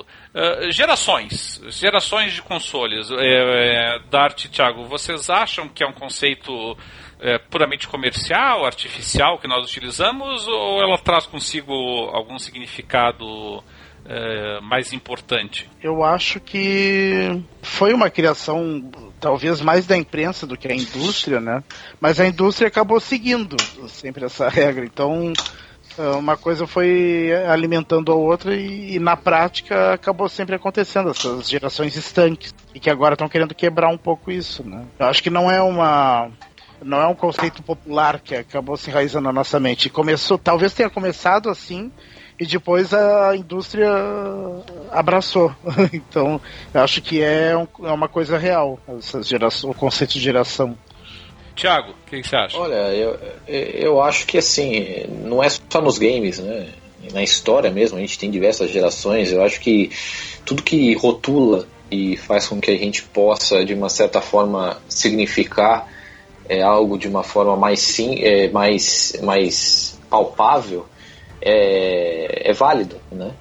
É, dá pra gente viajar bastante nessa, nessa pergunta aí, cara. Dá pra gente filosofar bastante. Uh, eu acho que a gente tá entrando numa, numa fase é, que a gente não, não, não vai ter uma quebra de várias gerações, mas que vai ser uma geração. Né?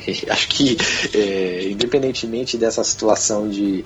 É, de os consoles estarem mais próximos do PC, de que é, os upgrades vão ser feitos de uma forma é, mais que dê mais vida útil ao console, eu acho que isso tudo pode ser uma nova geração, pode ser rotulado como um, ganhar um nome de uma geração. Eu acho que isso fica muito mais fácil para a gente é, desmistificar né, os períodos, pô, geração 8 bits, 16 bits, uh, Aqui a gente pode falar geração da pirataria dos Playstation. Ou seja, é, eu acho que é, que é válido. E eu acho interessante a gente discutir isso com. Dá a gente discutir isso assim, dá pra duas, duas três horas discutindo isso. É. isso. Eu acho que assim, daqui para frente a gente pode ter uma geração e dentro dessa geração ter essa, esse desenvolvimento, esses upgrades, essas tunadas aí no, nos consoles que podem aproximar eles mais do, do, dos PCs. Acho que tudo isso pode ser chamado de uma geração só. Eu acho que é importante a gente rotular. As músicas são rotuladas, mas acho que é, é, isso é importante para quê? Não para que ocorra o, o, é, o debate é, maléfico, né? mas acho que tem que ser um debate sadio. É, até que ponto isso pode ser bom é, para o debate, para você criar uma história, para depois você discutir sobre ela, entendeu? É, eu acho assim, dentro de uma dentro de uma série de produtos de uma mesma empresa, me parece muito óbvio que existem gerações, tá? Então, quando você fala do iPhone 2, 3, 4, 5, 6, Samsung Galaxy, idem, sabe? É, é muito fácil, entendeu? Então, quando você olha ali, por exemplo, vamos pegar a Nintendo, que, que é a atual decana do mercado, né? Então você vai olhar o Nintendo 8 bits, depois o Super Nintendo, depois o Nintendo 64, depois o, o, o GameCube, depois o, o Wii, depois o Wii U. Então você tem aí uma sequência de diversas gerações de consoles que obviamente se destacam é, pelo aprimoramento de hardware de uma geração para outra. Isso me parece um critério muito objetivo. Tá? Houve uma melhora de, de, de capacidade de processamento, de, de, de, componentes de hardware, de capacidade de, de, de serviços e de aplicativos que são oferecidos com cada um desses consoles. Então, dentro de uma mesma empresa, isso parece facílimo. Uh, o que às vezes complica um pouco a, a, comparação é de você falar em gerações de, de videogame quando você pega fabricantes distintas. Tá? Porque Com daí você, você pode, pode ter é, um certo desequilíbrio. Tá? Em alguns casos esse desequilíbrio ele é mais manifesto, como foi, por exemplo, o desequilíbrio do Wii U comparado ao, ao PlayStation 4 e ao Xbox One, um, e às vezes nem tanto, né? como por exemplo a época do, do Saturn com o Super Nintendo, como na época é, do, do, próprio do primeiro PlayStation, por exemplo. Então ali, ali você tinha um pouquinho mais uh, um pouquinho mais de equilíbrio. É, antigamente, né, você tinha esse equilíbrio é, praticamente. Mas eu, né? eu, Hoje em dia você tem uma distinção maior, né? É, é, mas eu não acho, diferentemente do Saci, eu não acho que a, que, a questão seja gráfica. Porque a, gráfica, a questão gráfica, é, é, ela é pontual, entendeu? Ela depende de, de, proposta do jogo, depende do conteúdo do jogo, depende, ele é muito circunstancial. É, mas é, não, impede, não impede que a gente estabeleça gerações do ponto de vista do hardware né, da, da, da, da, capacidade ou do potencial que o hardware possui. Então, mesmo que, o, que, que existam diferenças e que o PlayStation 4 seja um console é, superior potencialmente, e como tem se revelado na prática, ao Xbox One, assim, do ponto de vista do, da, da, sua composição, do ponto de vista do, dos seus componentes, do ponto de vista dos aplicativos, dos serviços que eles oferecem, eles são muito equivalentes. Tá, então eu consigo tranquilamente visualizar que PlayStation 4 e Xbox One são concorrentes é, de um mesmo nível de qualidade. O Xbox One não concorre com o PlayStation 3. É, é muito evidente, é muito manifesto para nós que nós estamos falando de, de consoles de níveis diferentes. Né? Ninguém vai comparar aqui, por exemplo, vai dizer que o, que o, o, Moto G, por exemplo, concorre com o, Samsung Galaxy Slim, tela curva, não sei mais o que, Plus, Ultra, não sei o que, entendeu? São, são telefones celulares de categorias distintas. Então aqui, essas categorias eu acho que ainda existem do ponto de vista dos consoles. Para o consumidor eu acho importante, para o consumidor se orientar. Ele precisa saber o, qual é, que é o potencial do, do aparelho que ele está comprando. Então, uh, então, assim, a pessoa saber realmente que um PlayStation 2, por exemplo, é um console desatualizado, é, é uma orientação importante ao consumidor. Mas eu, eu acredito, sabe, colegas, e aqui que eu gostaria de, de pedir de novo a, o comentário de vocês, que a pergunta do Saci, ela está muito é, combustível por trás dela é o fato de que a Microsoft, quando anunciou o Xbox, o Xbox Scorpio, ela meio que disse que o Xbox Scorpio vinha para romper com essa história de, de gerações. O Xbox Scorpio uh, ele teria os mesmos jogos do Xbox One, só que rodaria eles melhores, evidentemente, e a tendência é que ele fosse a, a plataforma de, uh, definitiva para os jogos do futuro. Né? Quer dizer, todos os jogos que saíssem, pelo menos no futuro uh, antevisto aí, sairiam para o Xbox Scorpio e outras versões, no máximo, permitiriam esses jogos rodarem com mais qualidade. É, Seria esse o fim da história dos consoles? O Xbox Scorpio e o novo PlayStation, é, como até o, DW já mencionou antes, é, marcam o fim do que nós conhecemos como consoles e, e, e criam uma precisação, de repente, da, dessa história toda aí ou não? Eu acho que é essa a intenção, mas eu não sei se vão conseguir. Isso daí só, só com o tempo para ver se vai dar certo ou não. Eu acho que a intenção é essa, é transformar o mercado de consoles numa coisa parecida com o mercado de celulares, que tem vários modelos e tu escolhe o, o que tu pode pagar e dentro do, do, da, das especificações de hardware que, que mais te interessa. Tem os, o top de linha, tem o médio, tem o, o, o, mais simples e rodam praticamente os mesmos jogos, só que em configurações diferentes dependendo do, da versão que tu tem. Eu acho que é essa a intenção deles. Agora se vai dar certo, não sei. Thiago, é, se você pensar, se você pensar de uma certa forma, não deixa de ter geração diferente. Ela só não vai estar de, de uma forma explícita, né? É, e aí que a gente pode, pode imaginar até que ponto que isso pode ser bom ou não para o consumidor, aquilo que o Cadalin disse, entendeu? Até que ponto isso não vai confundir ainda mais a cabeça do consumidor. Tipo, para a gente que está acostumado com isso, que tá, é, que, que se envolve nessa parte de games, é, vai ser uma, algo mais fácil de lidar. Mas e para pessoa que não tem, é, que é o jogador casual, como é que vai ficar essa história? Eu, eu, acho, eu acredito que existe é, essa intenção de você unificar. É. Ou, então até diminuir esse período de gerações. Mas de, de qualquer forma, eu acho que para o jogador hardcore sempre vai existir essa geração. Ah, você sempre vai querer algo mais de uma geração um pouco melhor, porque você vai saber que vai rodar um jogo de uma capacidade melhor, entendeu? É, o, o, Saci ele aborda uma questão aqui, porque ele fala, por exemplo, uh, ele, su ele, sugere não, ele pondera para nós se a questão, por exemplo, de você ter jogos que eram exclusivos de uma geração, né, quer dizer, jogos que rodavam em consoles de uma geração e não rodavam no, na outra, é, seria um elemento definidor. E se de repente se nós entrarmos numa geração, como a Microsoft promete, né, de que o, os jogos do Xbox Scorpio também sairão para o Xbox One e, e, que os jogos do Xbox Scorpio uh, uh, sairão também para futuros consoles que sejam lançados, uh, se isso não seria uma, um ponto de cisão. No meu entender, tá, na minha opinião pessoal, é, eu, eu, não acho que a, que a exclusividade ou a ausência de retrocompatibilidade seja um elemento definidor de uma geração ele era para mim uma característica comercial. As empresas, por questões comerciais, para não prejudicar as vendas dos seus consoles anteriores, é, modificavam a estrutura dos consoles de tal forma que os jogos que tinham sido lançados para uma geração não pudessem ser lidos, não pudessem ser aproveitados na geração seguinte.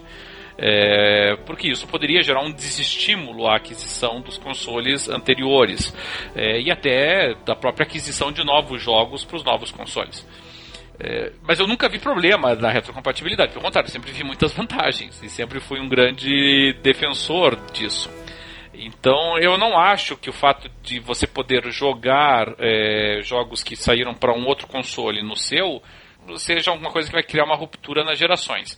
É, mas dito isso, o que eu, eu vou entregar a palavra para vocês de novo é numa seguinte questão. Lá por volta de 2007, 2008, mais ou menos 2009, eu, eu, lembro que eu travava discussões homéricas em vários grupos. Vocês participaram, estavam lá. Né? No próprio XB, assim, briguei, briguei é, virtualmente né, com muita gente, é, precisamente porque eu defendia a, a profecia de que no futuro os consoles seriam muito parecidos com os, os PCs. E, embora me envaideça que boa parte das minhas profecias tenham se realizado, né, como o fato do, dos consoles é, é, estarem integrados à internet, servirem para a pessoa navegar na internet, assistir vídeos, compartilhar música, esse tipo de coisa, né, que na época parecia uma heresia, é, ao mesmo tempo que me envaidece isso, me preocupa porque uma das características positivas que os consoles tinham era o fato de que eles nivelavam o campo de jogo. Tá? É, no PC, você, por exemplo, o, a experiência que você tem, Thiago, no, no teu PC do No Man's Sky, não é a mesma que eu tenho no meu PC e não é a mesma de quem tem PCs inferiores ou superiores aos nossos. Tá? São experiências diferentes, a pessoa tem que abrir mão uh, de determinadas qualidades do jogo. É, e os consoles sempre tiveram essa característica de que não, de que o mesmo jogo rodava igual, todos tinham a mesma experiência. Se for verdade, ou se se concretizar o que a Microsoft pretende, é, e que talvez a Sony também pretenda, é, aí não. Aí nós passaríamos a ter jogos que rodam em vários. Um, um, como é que nós podemos chamar assim? Em, em, em, em vários consoles, aspas, com uma capacidade diferente um do outro. E, e, pessoas diferentes com consoles diferentes, ainda que jogando o mesmo jogo, passariam a ter também experiências muito diferentes umas das outras. E aí eu acho que são os consoles uh, atraindo a parte ruim dos PCs, que é a ausência de uma comunidade de jogadores que se identifica pelo fato de estarem usufruindo da mesma experiência. É, não sei se vocês veem isso como uma vantagem, uma desvantagem, uma coisa que vai acontecer, que não vai. O que, que você acha aqui, Dart? Eu acho que mesmo com essa fragmentação que vai acontecer, ainda vai ser muito mais uniforme do que o PC, né? Porque não, porque o PC, uh, as variações são infinitas de, de configuração das máquinas, né? E, e os consoles não, ainda vai, ainda vai estar preso àquela máquina específica, né? Vai ter na mesma geração vai ter duas ou três máquinas.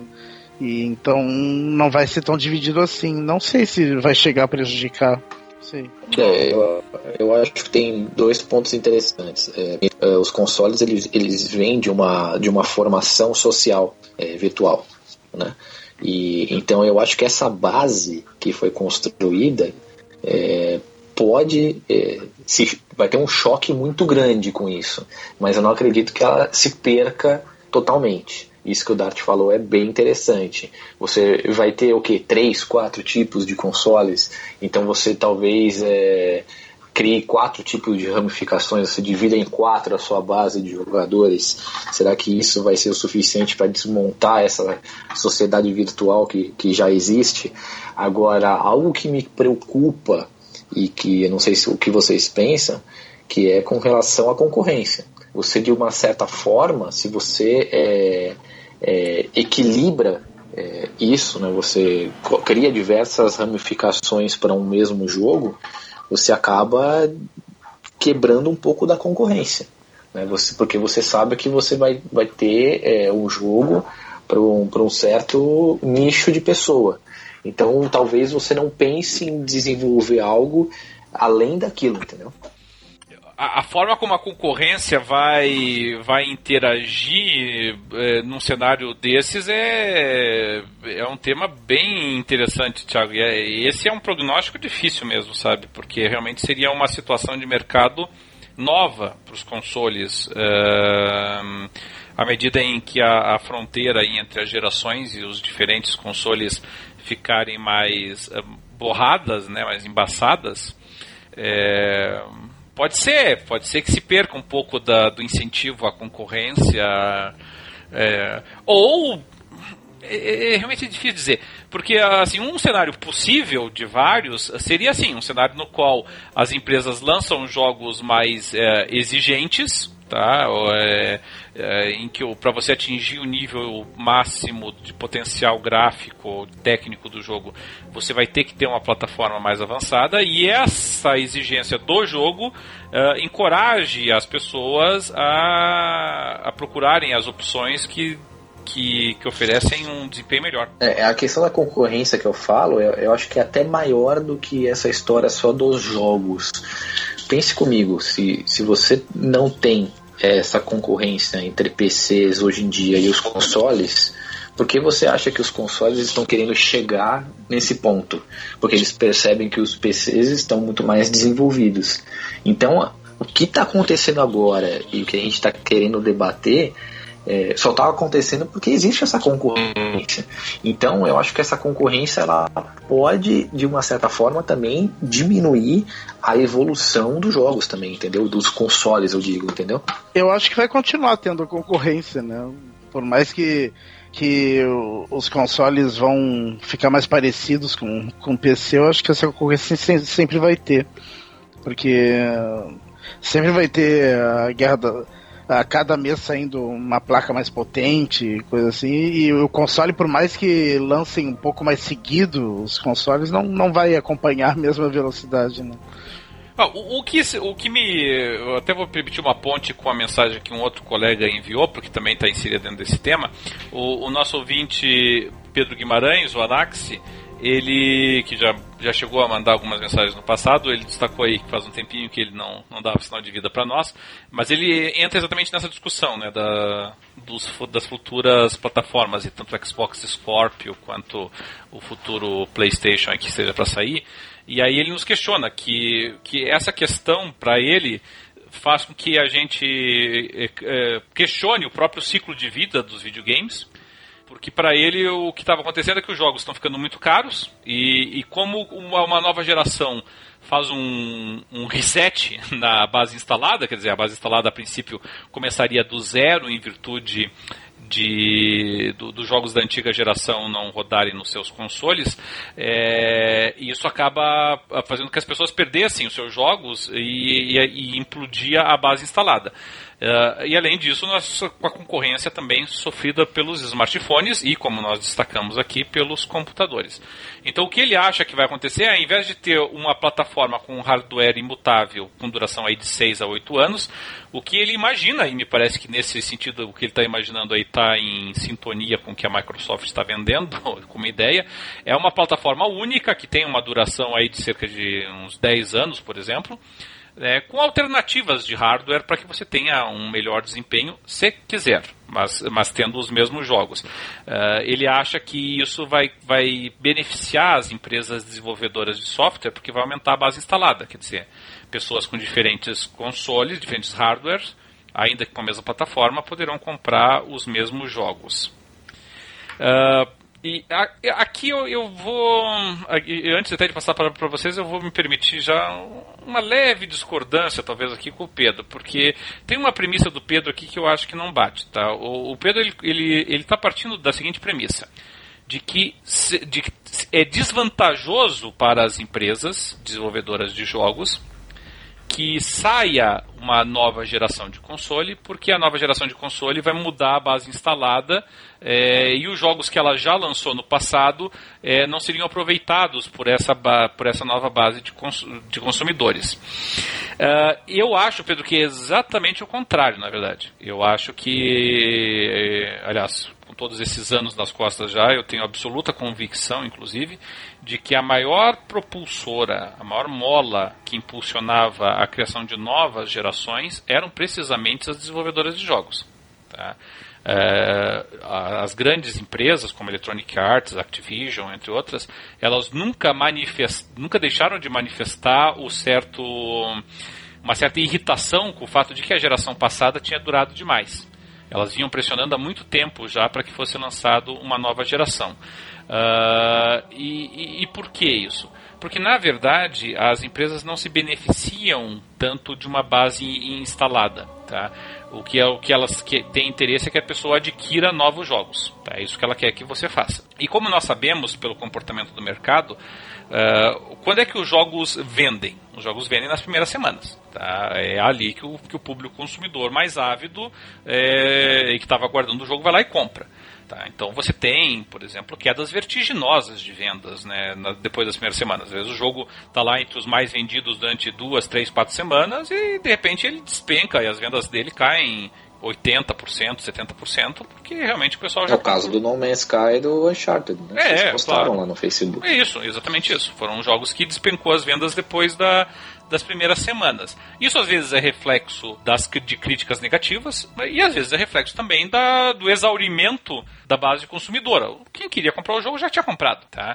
É, do ponto de vista do volume de vendas, a quantidade de vendas de um jogo lançado há dois, três anos nos consoles é desprezível, sabe? É, não, não tem mais a empresa não tem mais interesse nesse jogo.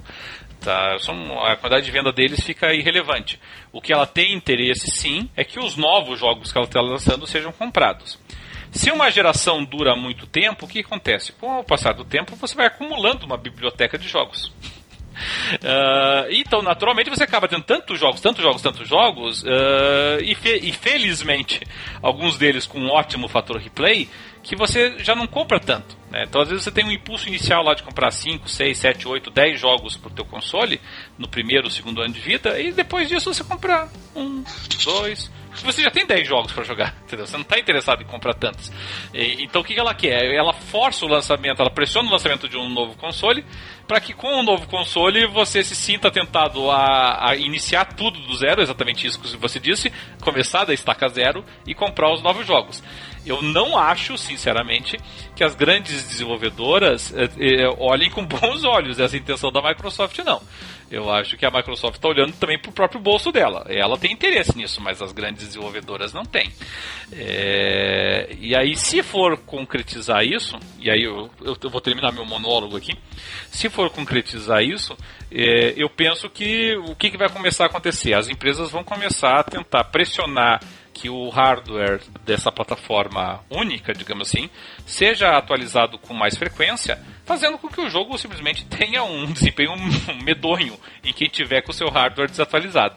É, e aí isso pode até incentivar exatamente essa concorrência de que falava o, o Thiago antes, tá? Mas que mas me parece que não dá para nós dizermos que as empresas não tinham tanto é, tanto não tinham que mesmo com a retrocompatibilidade do Xbox One, a quantidade de empresas que aderiu a essa retrocompatibilidade é muito pequena. É, a esmagadora maioria dos jogos da retrocompatibilidade são jogos que ou foram produzidos pela Microsoft ou distribuídos por ela, ou por um motivo ou outro é, de dinheiro, tinha alguma exclusividade para a Microsoft, porque, de forma geral, não houve uma adesão significativa. As empresas. É, hoje, empresa que não teve capacidade de lançar um, um, um jogo do, de um, desse título que seria que teria ganhado essa retrocompatibilidade é, não teria dado certo. Né? Então resolveu lançar o jogo antigo que foi o que, que funcionou. Né? É, talvez para se manter Mas, viva na lembrança do é, consumidor. Exatamente, aí, exatamente. Alguma coisa assim. Se bem que, se bem que tem algumas, tipo a, a Rockstar, ela, ela lançou a retrocompatibilidade do, do Red Dead Redemption e o jogo na, naqueles dias ali que, uh, que foi lançada a retrocompatibilidade foi o mais vendido na, na, na live na Amazon. Voltou a ser mais vendido por, por, por uns breves momentos. Não, e tem uma coisa interessante que o Cadelin falou, é que, é, que deu, dá pra gente mapear aí com todos esses fatores que você colocou, de a gente ter um, um entrave muito grande entre uh, as empresas de software e as empresas de hardware. Isso, isso é algo que pode, pode complicar bastante no futuro. É, e na verdade as empresas, as desenvolvedoras, o grande sonho dourado delas é que exista só uma plataforma, né? Uhum. Elas que o sonho delas é que só existisse uma, só existisse um console e, e de preferência que, que que não existisse PC ou que fosse só PC ou só console e uma plataforma só. É, é esse o sonho delas, né? Então, realmente ter vários dispositivos numa, numa única geração, não sei se agrada muito elas. Mas por outro lado, uh, elas podem encarar eles como jogos de PC, né? Que tem. que, que, que pode ser customizada a, a experiência conforme a máquina, né? Então não vejo tanta dificuldade talvez eles não, venham, não vejam tanta dificuldade nisso, porque é parecido com o que já fazem no PC, né, na versão de PC dos jogos. Talvez esse seja o cenário ideal que eles estão imaginando aí. É, e, e para nós encerrarmos aqui, aqui eu vou tomar a liberdade, primeiro porque o e-mail é muito extenso, uh, mas segundo porque ele tem alguns causos, então nesse caso aqui em particular eu vou tomar a liberdade de ler alguns excertos dele aqui para nós, que foi o e-mail encaminhado pelo nosso amigo Maurício Montoya, que faz os elogios aí para nós e nós encarecidamente agradecemos, todos os nossos ouvintes que nos mandam mensagens aí sabem que são esses elogios, são esse carinho aí que que fazem a gente continuar gravando nosso programa, que fazem a gente dedicar aqui. Já estamos aqui em gravação bruta, pelo menos, de quase três horas, né, amigos? Então, é isso que faz a gente é, continuar gravando, continuar trazendo o programa aí para vocês. É, e aí o Maurício, mas o Maurício ele começa contando uma história terrível. Ele falou que em 2014 ele estava andando de moto num estacionamento e ele estava prestando atenção em alguma coisa que nós estávamos dizendo no programa, que ele estava ouvindo é, na moto, acabou vacilando e escorregou com a moto. E diz ele que culpou a gente por causa disso. Vocês, né? É meio, é meio assim, tipo, o cara tá ouvindo o programa e ele, se, e ele não presta atenção no, no, no trânsito. O cara tropeçou mascando chiclete. Esse é o nível da, da nossa culpa aí no troço. Mas, mas enfim, a gente sabe que a maior parte dos nossos ouvintes é, realmente nos ouve no trânsito, nós sabemos disso. Inclusive várias das mensagens que foram encaminhadas, o próprio Saci aqui mencionou que a gente é, é, acaba sendo o parceiro dele aí nas, no, no tráfego, e, e, a gente sabe disso, mas é claro, né, gente? Prestem atenção em termos de prioridade, a prioridade é o trânsito. Em segundo lugar, vocês ouvem os comentários que a gente está fazendo aqui. Mas, mas fico feliz. Ele falou que a moto, que a moto ralou e com ele não aconteceu nada. É, menos mal, né? Então ficamos felizes aí que não tenha sido um acidente mais grave aí com o Maurício uh, e que tenha se recuperado e não gastado muito dinheiro para ajeitar a moto dele aí. Uh, mas pois bem, o Maurício então ele vai comentando conosco que ele, depois de ouvir a gente por muito tempo, ele estava se degladiando numa decisão sempre muito difícil que a gente já abordou aqui antes, em vários programas, que é a de você ter um console ou ter um PC. Tá? O próprio Thiago aqui é prova viva dessa decisão. Né? Thiago teve um, um Xbox One, acabou abrindo mão do Xbox One para investir num PC. É... Mais do que isso, eu tive uma. Eu, eu toda a minha amizade é, de videogame eu construí no Xbox 360. Eu abri mão dessa amizade, uhum. é, por mais que, eu tenha contato com vocês hoje em dia, mas é muito diferente do que, do que era antigamente. É, se serve de algum consolo, sabe, Thiago? Você já deve ter ouvido a gente em outros programas falando sobre isso. É, eu, eu acho que aquele fenômeno social que foi a geração passada, principalmente Passou, o Xbox né? 360, né, porque o PlayStation 3 nunca emplacou tanto nisso, mas aquela vida comunitária que o Xbox 360 tinha trazido, essa essa tá, tá, né? tá em baixa realmente, sabe? Eu, eu, eu tenho muito, tenho mais amigos, mais, amigos, tenho mais contatos na live hoje no Xbox One do que eu tinha na época do Xbox 360. E, e mal falo com eles, entendeu? Não, não, não, sou convidado para participar de, é, de grupos de, de, conversa ali online. É, também não tomo muita iniciativa de fazer isso. É, e claro, pode ser que eu seja o cara que ninguém quer por perto e não convidam, mas eu, eu percebo isso acontecendo com os outros também, sabe? É, eu vejo que o pessoal já não, já não tem. Mas antes era entrar no, no, no 360 e, e olhar ali quem que tá online e, e tá em grupo de, de conversa Exatamente. aí. E você entrava no Xbox One e no PlayStation 4, sinceramente, meu amigo, entendeu? Quando muito pro, assim, pro cara jogar algum jogo junto contigo e você e te chamar aí para ficar conversando enquanto jogam aí um cooperativo, coisa parecida. Mas essa parte comunitária realmente caiu bastante. É, e, e, é claro, o que o Maurício também acaba refletindo na, na mensagem dele é porque assim, nós temos, lamentavelmente, né? Nós temos recursos limitados entendeu? Cada um de nós tem seus limites. Então, é claro que todos nós gostaríamos de ter todo o tempo disponível do mundo e todo o dinheiro disponível do mundo para poder ter o 3DS e o PS Vita e o PlayStation 4 e o Xbox One e o Wii U e o PC Master Race e, e jogarmos todos os jogos que saem para todos eles, mas, mas não é assim, né? Nós sabemos que a realidade é um pouquinho mais dura do que essa. Então a pessoa tem que pegar o dinheirinho dela, que ela vai usar no hobby, que é um hobby secundário, evidentemente, que é o videogame, é, e, e, e, ela tem que decidir o que fazer com esse dinheiro, tá? Se ela vai comprar um console, se ela vai investir num PC. No caso do Maurício, ele estava comentando conosco aqui, uh, na mensagem dele, uh, ele acabou decidindo é, uh, montar um PC Master Race, que nem ele comenta aqui, né? E aí falou, colocou um SSD, é, praticamente instalou só o Origin e o Steam, né? Dois dos programas mais populares aí de distribuição digital de jogos. É, puxou um cabo HDMI de 10 metros até a televisão da sala e, e, e botou e transformou o computador dele nessa estação multimídia que os consoles pretendem fazer.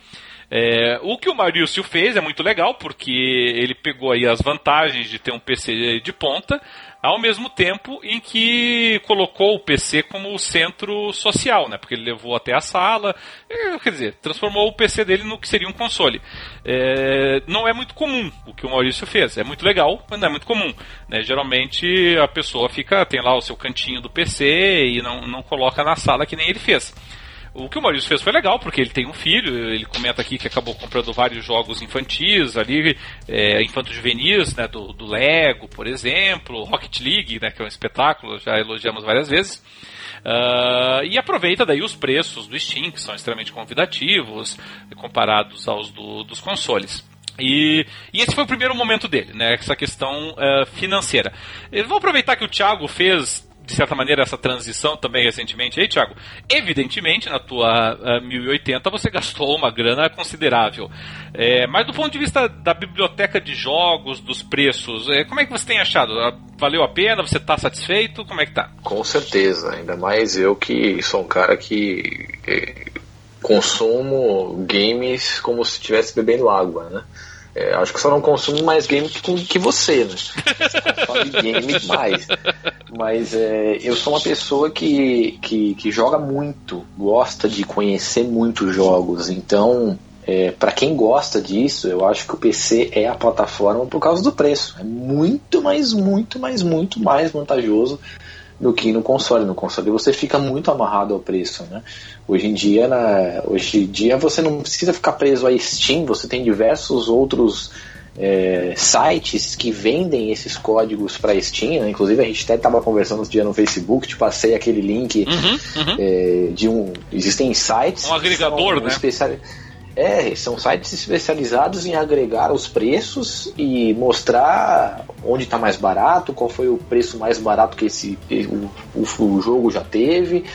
E, e uma outra coisa que eu gosto muito, que eu, que eu aprendi a gostar muito no PC, é, no computador foi é, a questão dos jogos independentes. Né? Claro. O claro. que a gente tem de jogo independente, de jogo com potencial para se tornar é, algo avassalador é impressionante. E infelizmente isso no console você fica muito preso àquilo que é vendido para você. Né? É, no computador a base de, de, joga, de, de, desenvolvedores independentes é muito grande. Né? Então eu acho que, que valeu a pena e sinceramente não penso em voltar é, para o console, nem mesmo sabendo que o NHL está no console. É, o, aqui, só para vocês terem uma dimensão, e eu vou perguntar aí o outro lado da moeda aí pro Dart, mas assim, só para vocês terem uma dimensão, o só hoje, na data de hoje, a data da gravação do programa, nós, agora já é dia 26, mas nós começamos a gravar o programa dia 25. Só no dia 25 de agosto, o, o, só, e só no Steam, quer dizer, só numa, num dos distribuidores de jogos, saíram para o PC, num único dia, tá? Mais de 40 jogos. No único dia no único dia, tá? E aí você olha para os jogos que saíram, e é claro, claro, tem muita coisa indep é, realmente independente, tem muito projeto solitário, mas você pega assim, mesmo jogos assim que são de empresas é, já mais conhecidas e tudo mais, e aí você bate o olho no preço, e aí você vê aqui, ó, vamos pegar alguns exemplos aqui para PC, ó.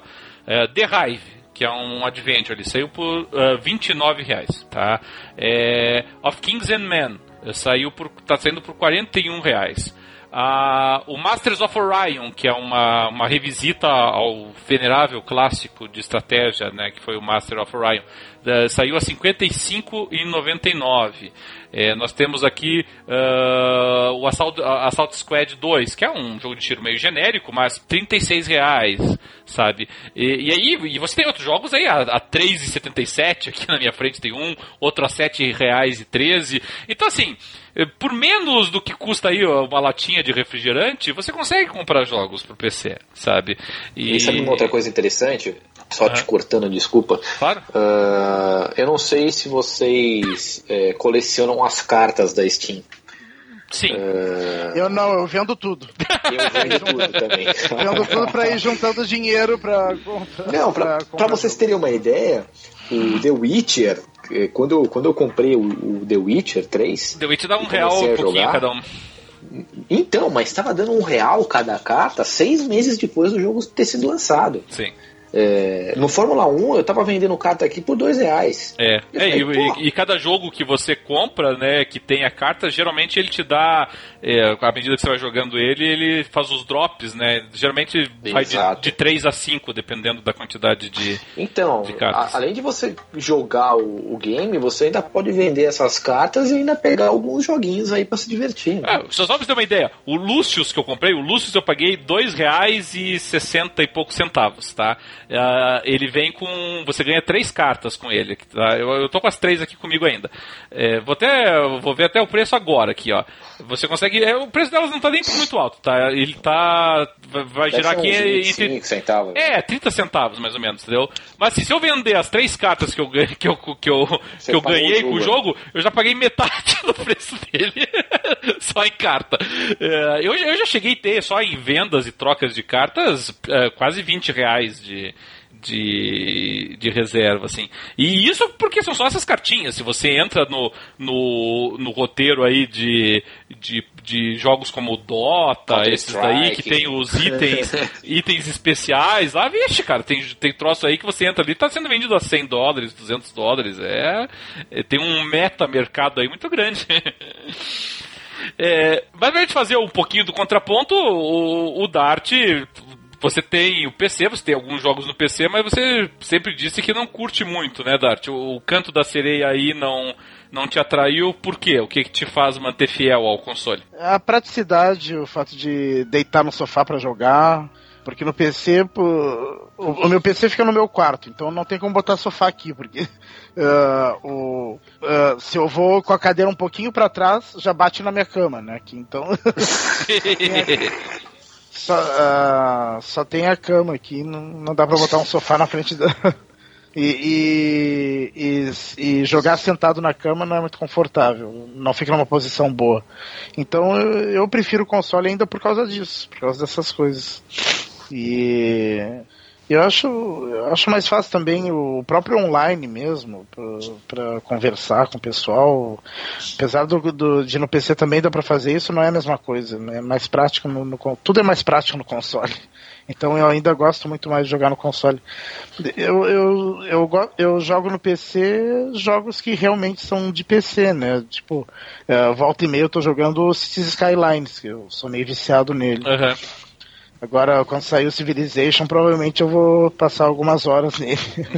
Civilization 6, então é mais para esse tipo de jogo. É, eu, Civilization 6 dá vontade de, de tirar férias até para jogar.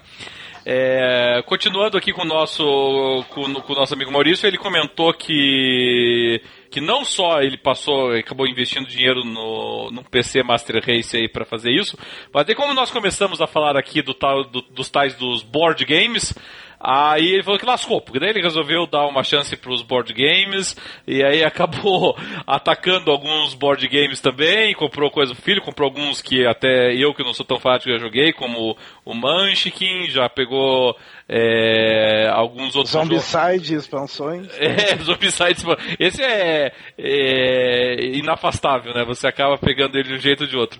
E, e, e, aí ele comentou, né, que pegou até... E aí, e aí você vê o problema da vírgula, né? Que ele fala que assim, que ah, lá se foi Zombicide, Mantic, expansões, entre outros menores, até um pro meu filho de 4 anos que não lembro o nome agora. Aí, aí eu não tô muito claro se ele não lembra o nome do jogo ou do filho de 4 anos. É. Mas tudo bem, nós sabemos, nós, nós sabemos que é o jogo. Mas que legal que você joga com teu filho. Eu, eu, eu, tenho. Eu tenho uma filha de 6 anos, Maurício, e. E uh, eu jogo alguns jogos, eu jogo os Obside numa versão com algumas regras adaptadas, né, para ficar mais acessível. E, e, e esses atrás virou febre aqui em casa. Ela minha esposa querendo jogar comigo Munchkin, também com sem muita da, da sacanagem envolvida no jogo, né? Um Munchkin um pouquinho mais solidário, mas mesmo assim é legal, né? Você consegue, eu acho que tudo ah, aquilo. Solidário é sem graça. eu tiver um, um filho de 4, 5 anos, você me diz se não tem que ser solidário. Mas de qualquer maneira, assim não. O Munchkin é um jogo competitivo, evidentemente, né? Mas a gente tem que jogar, digamos assim, um pouquinho mais de boa fé, assim, né? Porque se começa a, a sacanear o tempo todo, a criança acaba desestimulando. Mas digo que a sorte, o. Eu, assim, tudo aquilo que você consegue fazer, que você une não só o teu prazer e o teu lazer pessoal com a convivência familiar, é importantíssimo, né? Então você vê, ele, ele puxou um cabo HDMI de 10 metros para a sala para que o filho pudesse curtir, para que obviamente ele pudesse estar sentado ali ao lado do filho curtindo também. É, se fosse para o filho jogar sozinho, deixava na frente do monitor, evidentemente. Tá? Comprou os board games para jogar junto e isso é muito legal, assim, sabe? É, a gente tem que superar essa visão é, preconceituosa, clichê de que o de que os jogadores são pessoas eh, isoladas, que são eremitas sociais, que se trancam no quarto, uh, e, e, mostrar que, na verdade, o, os videogames podem ser um catalisador de social, né, tanto virtual quanto pessoal, em casa, né, ao, ao lado de família, de amigos, isso é muito importante.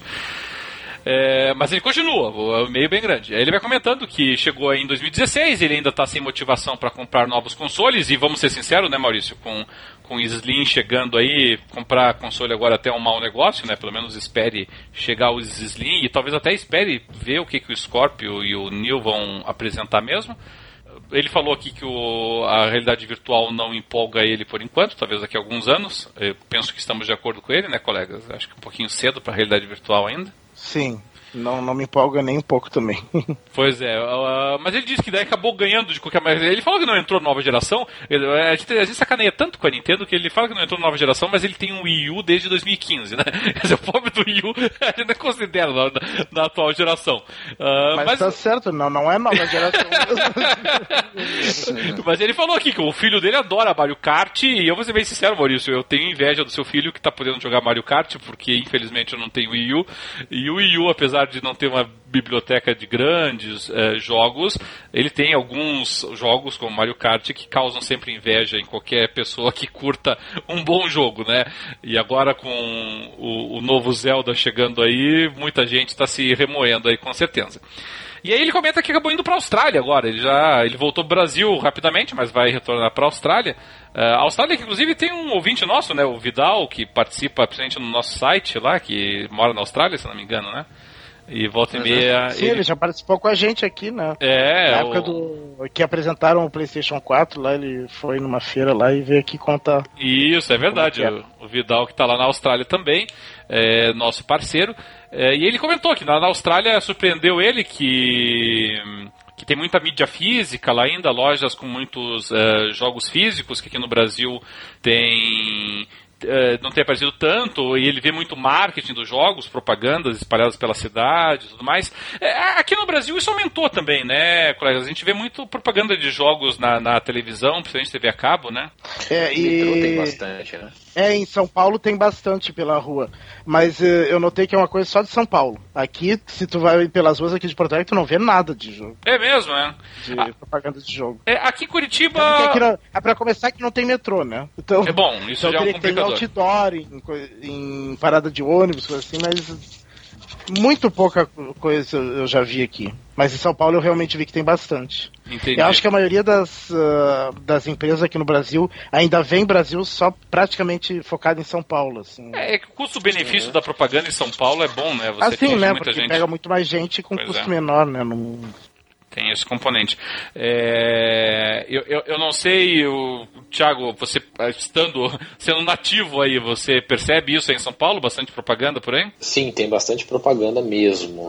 E assim, porque aqui em São Paulo, não sei, em Curitiba em Porto Alegre, uh, você tem os pontos dos ônibus, eles fizeram é, com que os pontos tivessem é o propaganda. Sim, sim. E essa propaganda do, do ônibus ajuda bastante. Por mais que a gente tenha tido a, a lei Cidade Limpa aqui, né? Uhum. É, eles conseguiram se adaptar de uma forma muito interessante. Muitos, muito, tem muito metrô que tem, muito ônibus. Uhum. É, tem bastante coisa, viu? Bastante é. coisa mesmo. É, em Curitiba não tem tanto. Tem, entendeu? Não tem tanto, mas digo, mas tem às vezes. Mas geralmente dos grandes lançamentos, evidentemente. E, e geralmente concentrado em pontos de ônibus também. Os nossos pontos de ônibus aqui, eles têm um tipo de. De, de totem para propaganda específico ali e que é muito usado também fora do Brasil, até na, na, Europa, e eles usaram parecido aqui em Curitiba. E de vez em quando pipoca um ou outro ali, assim. Uh, mas as propagandas ainda estão mais concentradas nas, uh, em livrarias, né, lojas que tenham alguma afinidade com o com, a, com esse mercado assim. Mas ele falou que lá na Austrália tem muito disso e, e, e para nos causar inveja, ele falou que eh, nas bibliotecas australianas você pode fazer locação de jogos. E essa locação Olha é gratuita. Você pode pegar o jogo físico, levar para casa, como Uncharted, Gears of War, Forza, e, e, fica por duas semanas com o jogo. Podendo renovar ainda por cima. De graça. Dá pra terminar a maioria, a maioria dos jogos dá pra terminar nesse tempo. Não, o Abzu, por exemplo, ele poderia ter terminado umas 40 vezes. ele poderia ter feito o Abzu inteiro nesse período. Ele... Mas é legal, né? Pelo menos é uma forma de você ter acesso ao jogo. E se você não é. Eu, eu sou. Eu confesso que eu ainda sou meio da velha guarda. Eu, eu sou possessivo com meus jogos. Eu gosto de ter o jogo comigo, mesmo que virtualmente, por exemplo, na biblioteca do Steam. Mas, assim, quem não é tão apegado e consegue curtir aí os jogos logados, aí duas semanas de graça, meu amigo, convenhamos. tá bom demais, né? É, e aí, mas aí ele comenta que sobre a questão do Pokémon Go, que foi objeto do nosso último programa. Uh, ele fala que, que não é muito fã de jogos pay to win, que nem ele menciona, né? Que ele não já está numa idade que ele já não, não tem tanto interesse nisso. Também nunca foi nenhum de nós aqui a grande proponente né, dos jogos uh, pay to win. Embora ele admita que jogou Clash of Clans por um tempo, que convenhamos, é, é um dos por, por excelência. Estava é, jogando Clash Royale, Clash Royale que tem propaganda na televisão, né? Com o com o Adnet, né? Tem. O Adnet lá na, faz na a propagandinha. Na, na canal TV a cabo tem. TV a cabo tem bastante Clash Royale. Uh, e ele disse que jogou o Clash Royale, com devido respeito, também é, é, pay, é, pay, é, é pay to win. Mas de qualquer maneira, são jogos aí que que ele acaba tendo componente competitivo, e ele está mencionando que ele tem gostado bastante, joga muito desses joguinhos uh, nos tablets também. Uh, mas que ele pegou o Pokémon GO. Então ele quis deixar conosco. Agora o Pokémon GO já foi lançado aqui no Brasil, mas ele estava mencionando como é que foi lá na Austrália. Uh, ele falou que é um excelente mata-tempo, que ele mata bateria, mata plano de dados. uh, yeah. plano, de dados nem, plano de dados nem é tanto, é, ele gasta pouco, mas bateria realmente ele gasta. Imagino mesmo. Né? E, mas ele, ele falou mata... que mas para ele é justificado, porque ele falou que já jogou todos os Pokémons desde o Game Boy. Então é pouca coisa. É, é, game, é, é Pokémon pra caramba. E que ele nunca terminou nenhum, o que demonstra talvez algum tipo de síndrome que tem que ser estudada. ele compra para não terminar os jogos. É, ele menciona que nunca subiu de nível mais do que 50, pois nunca teve saco para isso. Uh, e ele sempre ficou chocado que o pessoal fica competindo com o jogo, com, com monstrinhos aí de, de 60 ou 99 nível. É, mas não é tão chocante, né, Maurício? Convenhamos, assim, o pessoal volta e meia compra pra jogar até o final, né? Então eles vão até o último nível. mas eu, eu te entendo, tá? Na condição de quem compra dezenas de jogos e termina apenas uma fração deles, você tem minha, minha solidariedade. Uh, e aí ele menciona, né, sobre os Pokéstops, que é onde você encontra os itens, é, é, os ginásios do Pokémon GO, onde você batalha, que eu, assim, se eu jogasse, eu, eu não peguei porque, não que eu não goste, tá, é que eu, não, eu já tenho um vício demais na minha vida para ter vício em Pokémon GO também.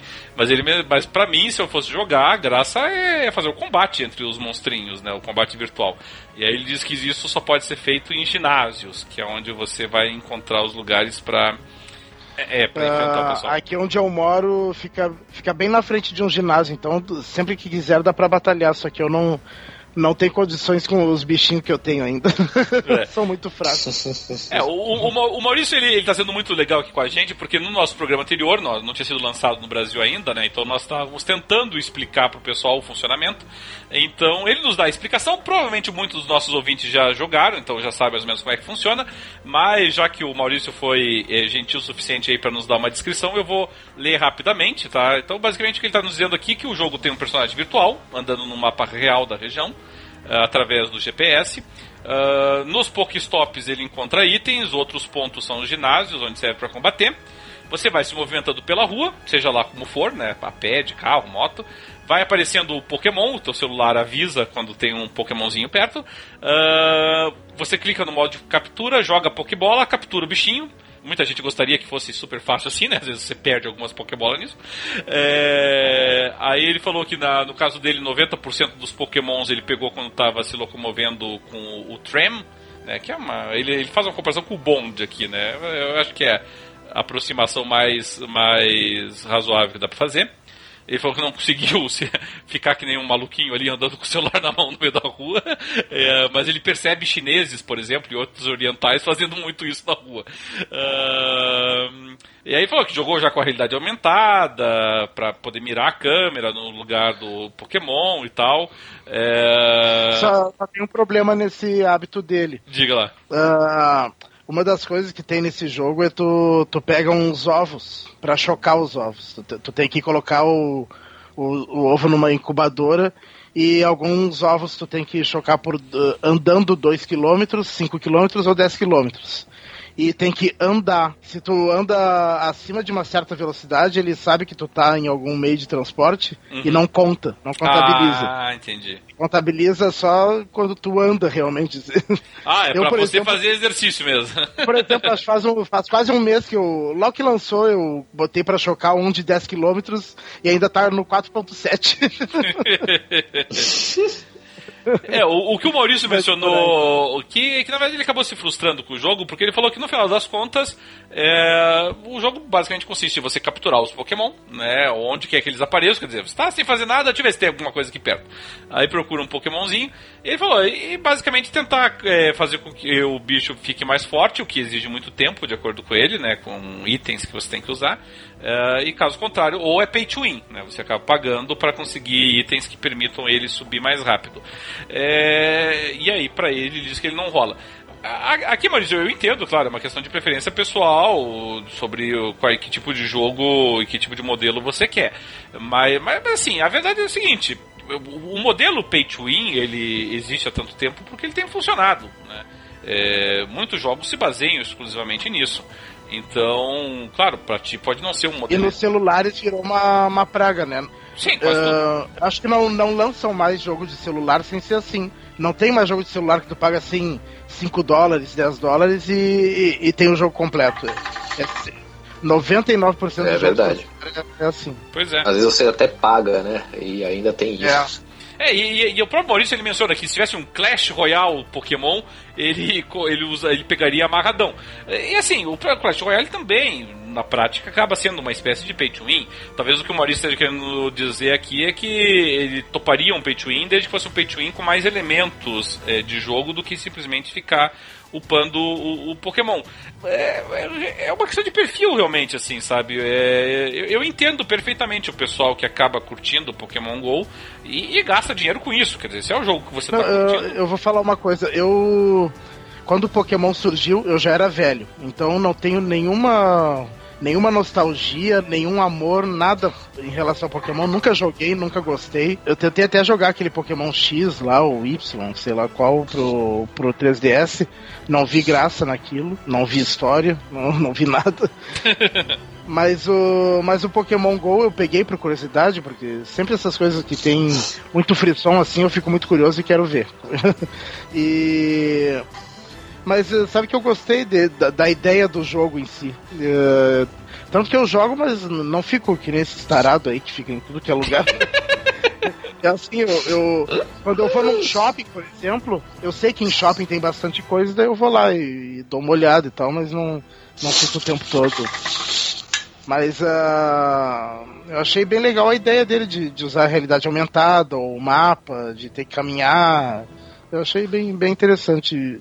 Então eu que não, nunca gostei de Pokémon, tô jogando Pokémon GO, assim, é. casualmente, né? Entendi. E para mim a graça não é as batalhas, porque as batalhas tu tem que evoluir muitos bichos e tal. Eu gosto de capturar bicho novo mesmo, ver ele e tal, evoluir. Uhum. Isso que eu acho interessante no jogo.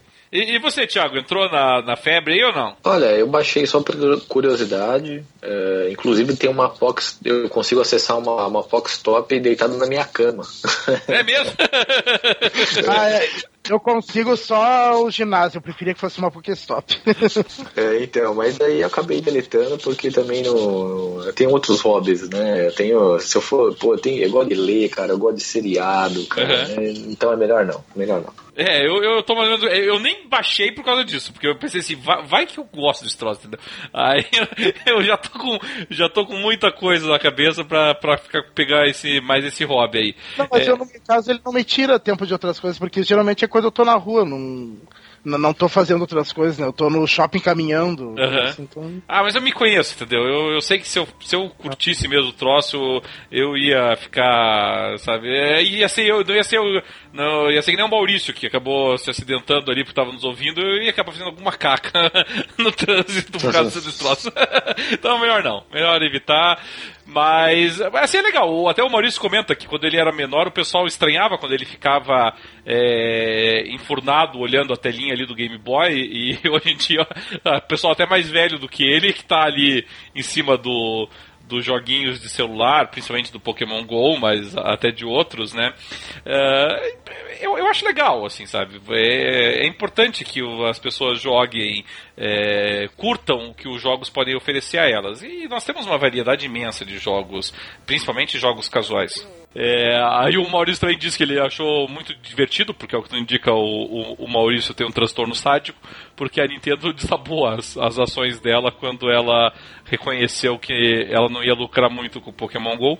Então, realmente a gente noticiou aqui, né, que, que teve essa perda aí da, da, das ações da Nintendo, porque realmente a Nintendo licenciou o jogo, então o que retorna para a Nintendo é muito pouco.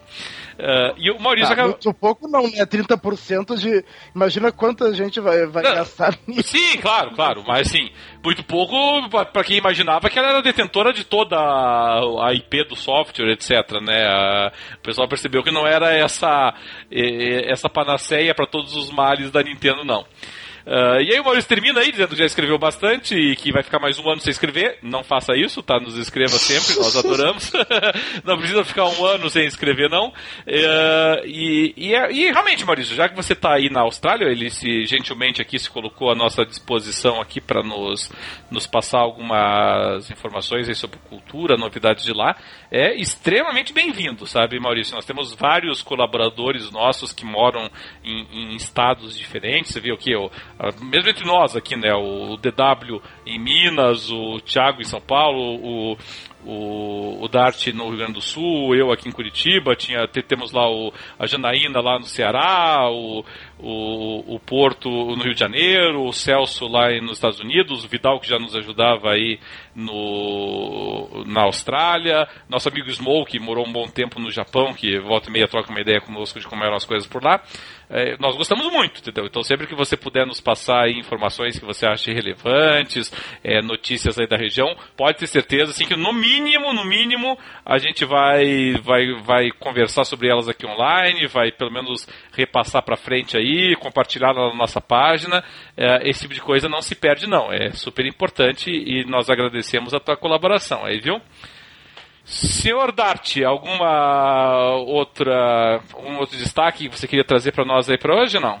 Não. Já, já avançamos bastante, né? Quase, quase duas horas e meia de programa ao todo. Tiago, você, primeiramente, muito bem-vindo, nos dando a honra da sua presença aí hoje. O pessoal que estava nos, que tá nos ouvindo aí, que já conhecia o Tiago das transmissões lá da ESPN. Tiago foi, contribuinte do Kotaku Brasil, né, no período da existência dele também, né, Tiago? Escreveu. É, do, do Gizmodo também, né? Pois é, do Gizmodo, um isso aí. Lá. Isso aí. É, é, tinha aquele projeto pessoal nosso, né? Você escrevia. Isso, tivemos um site pro. É, tivemos não, né? Você tinha e eu colaborava na medida do possível. Não, tivemos, e... tivemos. Nada era feito sozinho. Foi, foi, muito legal mesmo. E é sempre. foi muito legal. Eu lembro, eu, eu tive a oportunidade de assistir o primeiro jogo da, da NHL que o que o Thiago comentou lá na ESPN. Eu fiz questão de assistir aquele dia lá. Fazia até muito tempo que eu não assistia jogos da NHL. Mas até mandei comentário no, no ar lá. Me fugiu o teu colega lá, o narrador lá, que é um cara bom até. O Ari. Isso, o Ari, Ari um cara muito bacana. Ele até leu a minha mensagem lá online, foi muito no, no, ao vivo, né? Foi muito bacana. É, uhum. E o pessoal que quiser acompanhar o Thiago tanto na, principalmente na NHL, né, Thiago, que é você é, é uma Com das certeza. referências nacionais aí. Mas volta e meia o pessoal aproveita o Thiago lá também para comentar jogos de futebol e tal. Você pega lá futebol ucraniano, o Thiago vai mostrar todo o seu conhecimento. Mexicano. Sobre... é... As equipes da segunda divisão ucraniana.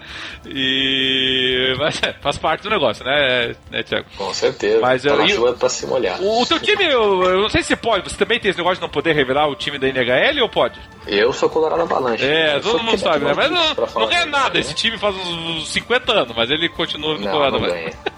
o último título foi em 2001.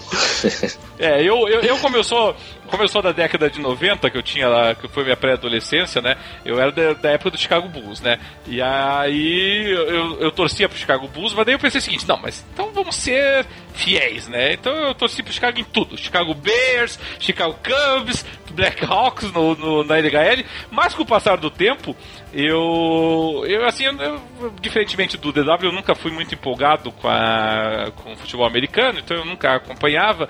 É beisebol menos ainda, entendeu? Então nem assistia partidas do White Sox e do e do, do, e Cubs. do Cubs. Mas, mas o rock eu gostava. Então eu assisti muito tempo o rock. E eu peguei uma fase do Chicago Blackhawks, que o Chicago Blackhawks tinha uma boa equipe, mas que não ganhava nada. Entendeu? Era a época que o Belfort era o goleiro do, do, do Blackhawks, era um excelente goleiro. Mas era uma equipe ótima. Sempre era uma candidata ao título, nunca ganhava. Aí eu parei de acompanhar e eles começaram a ganhar.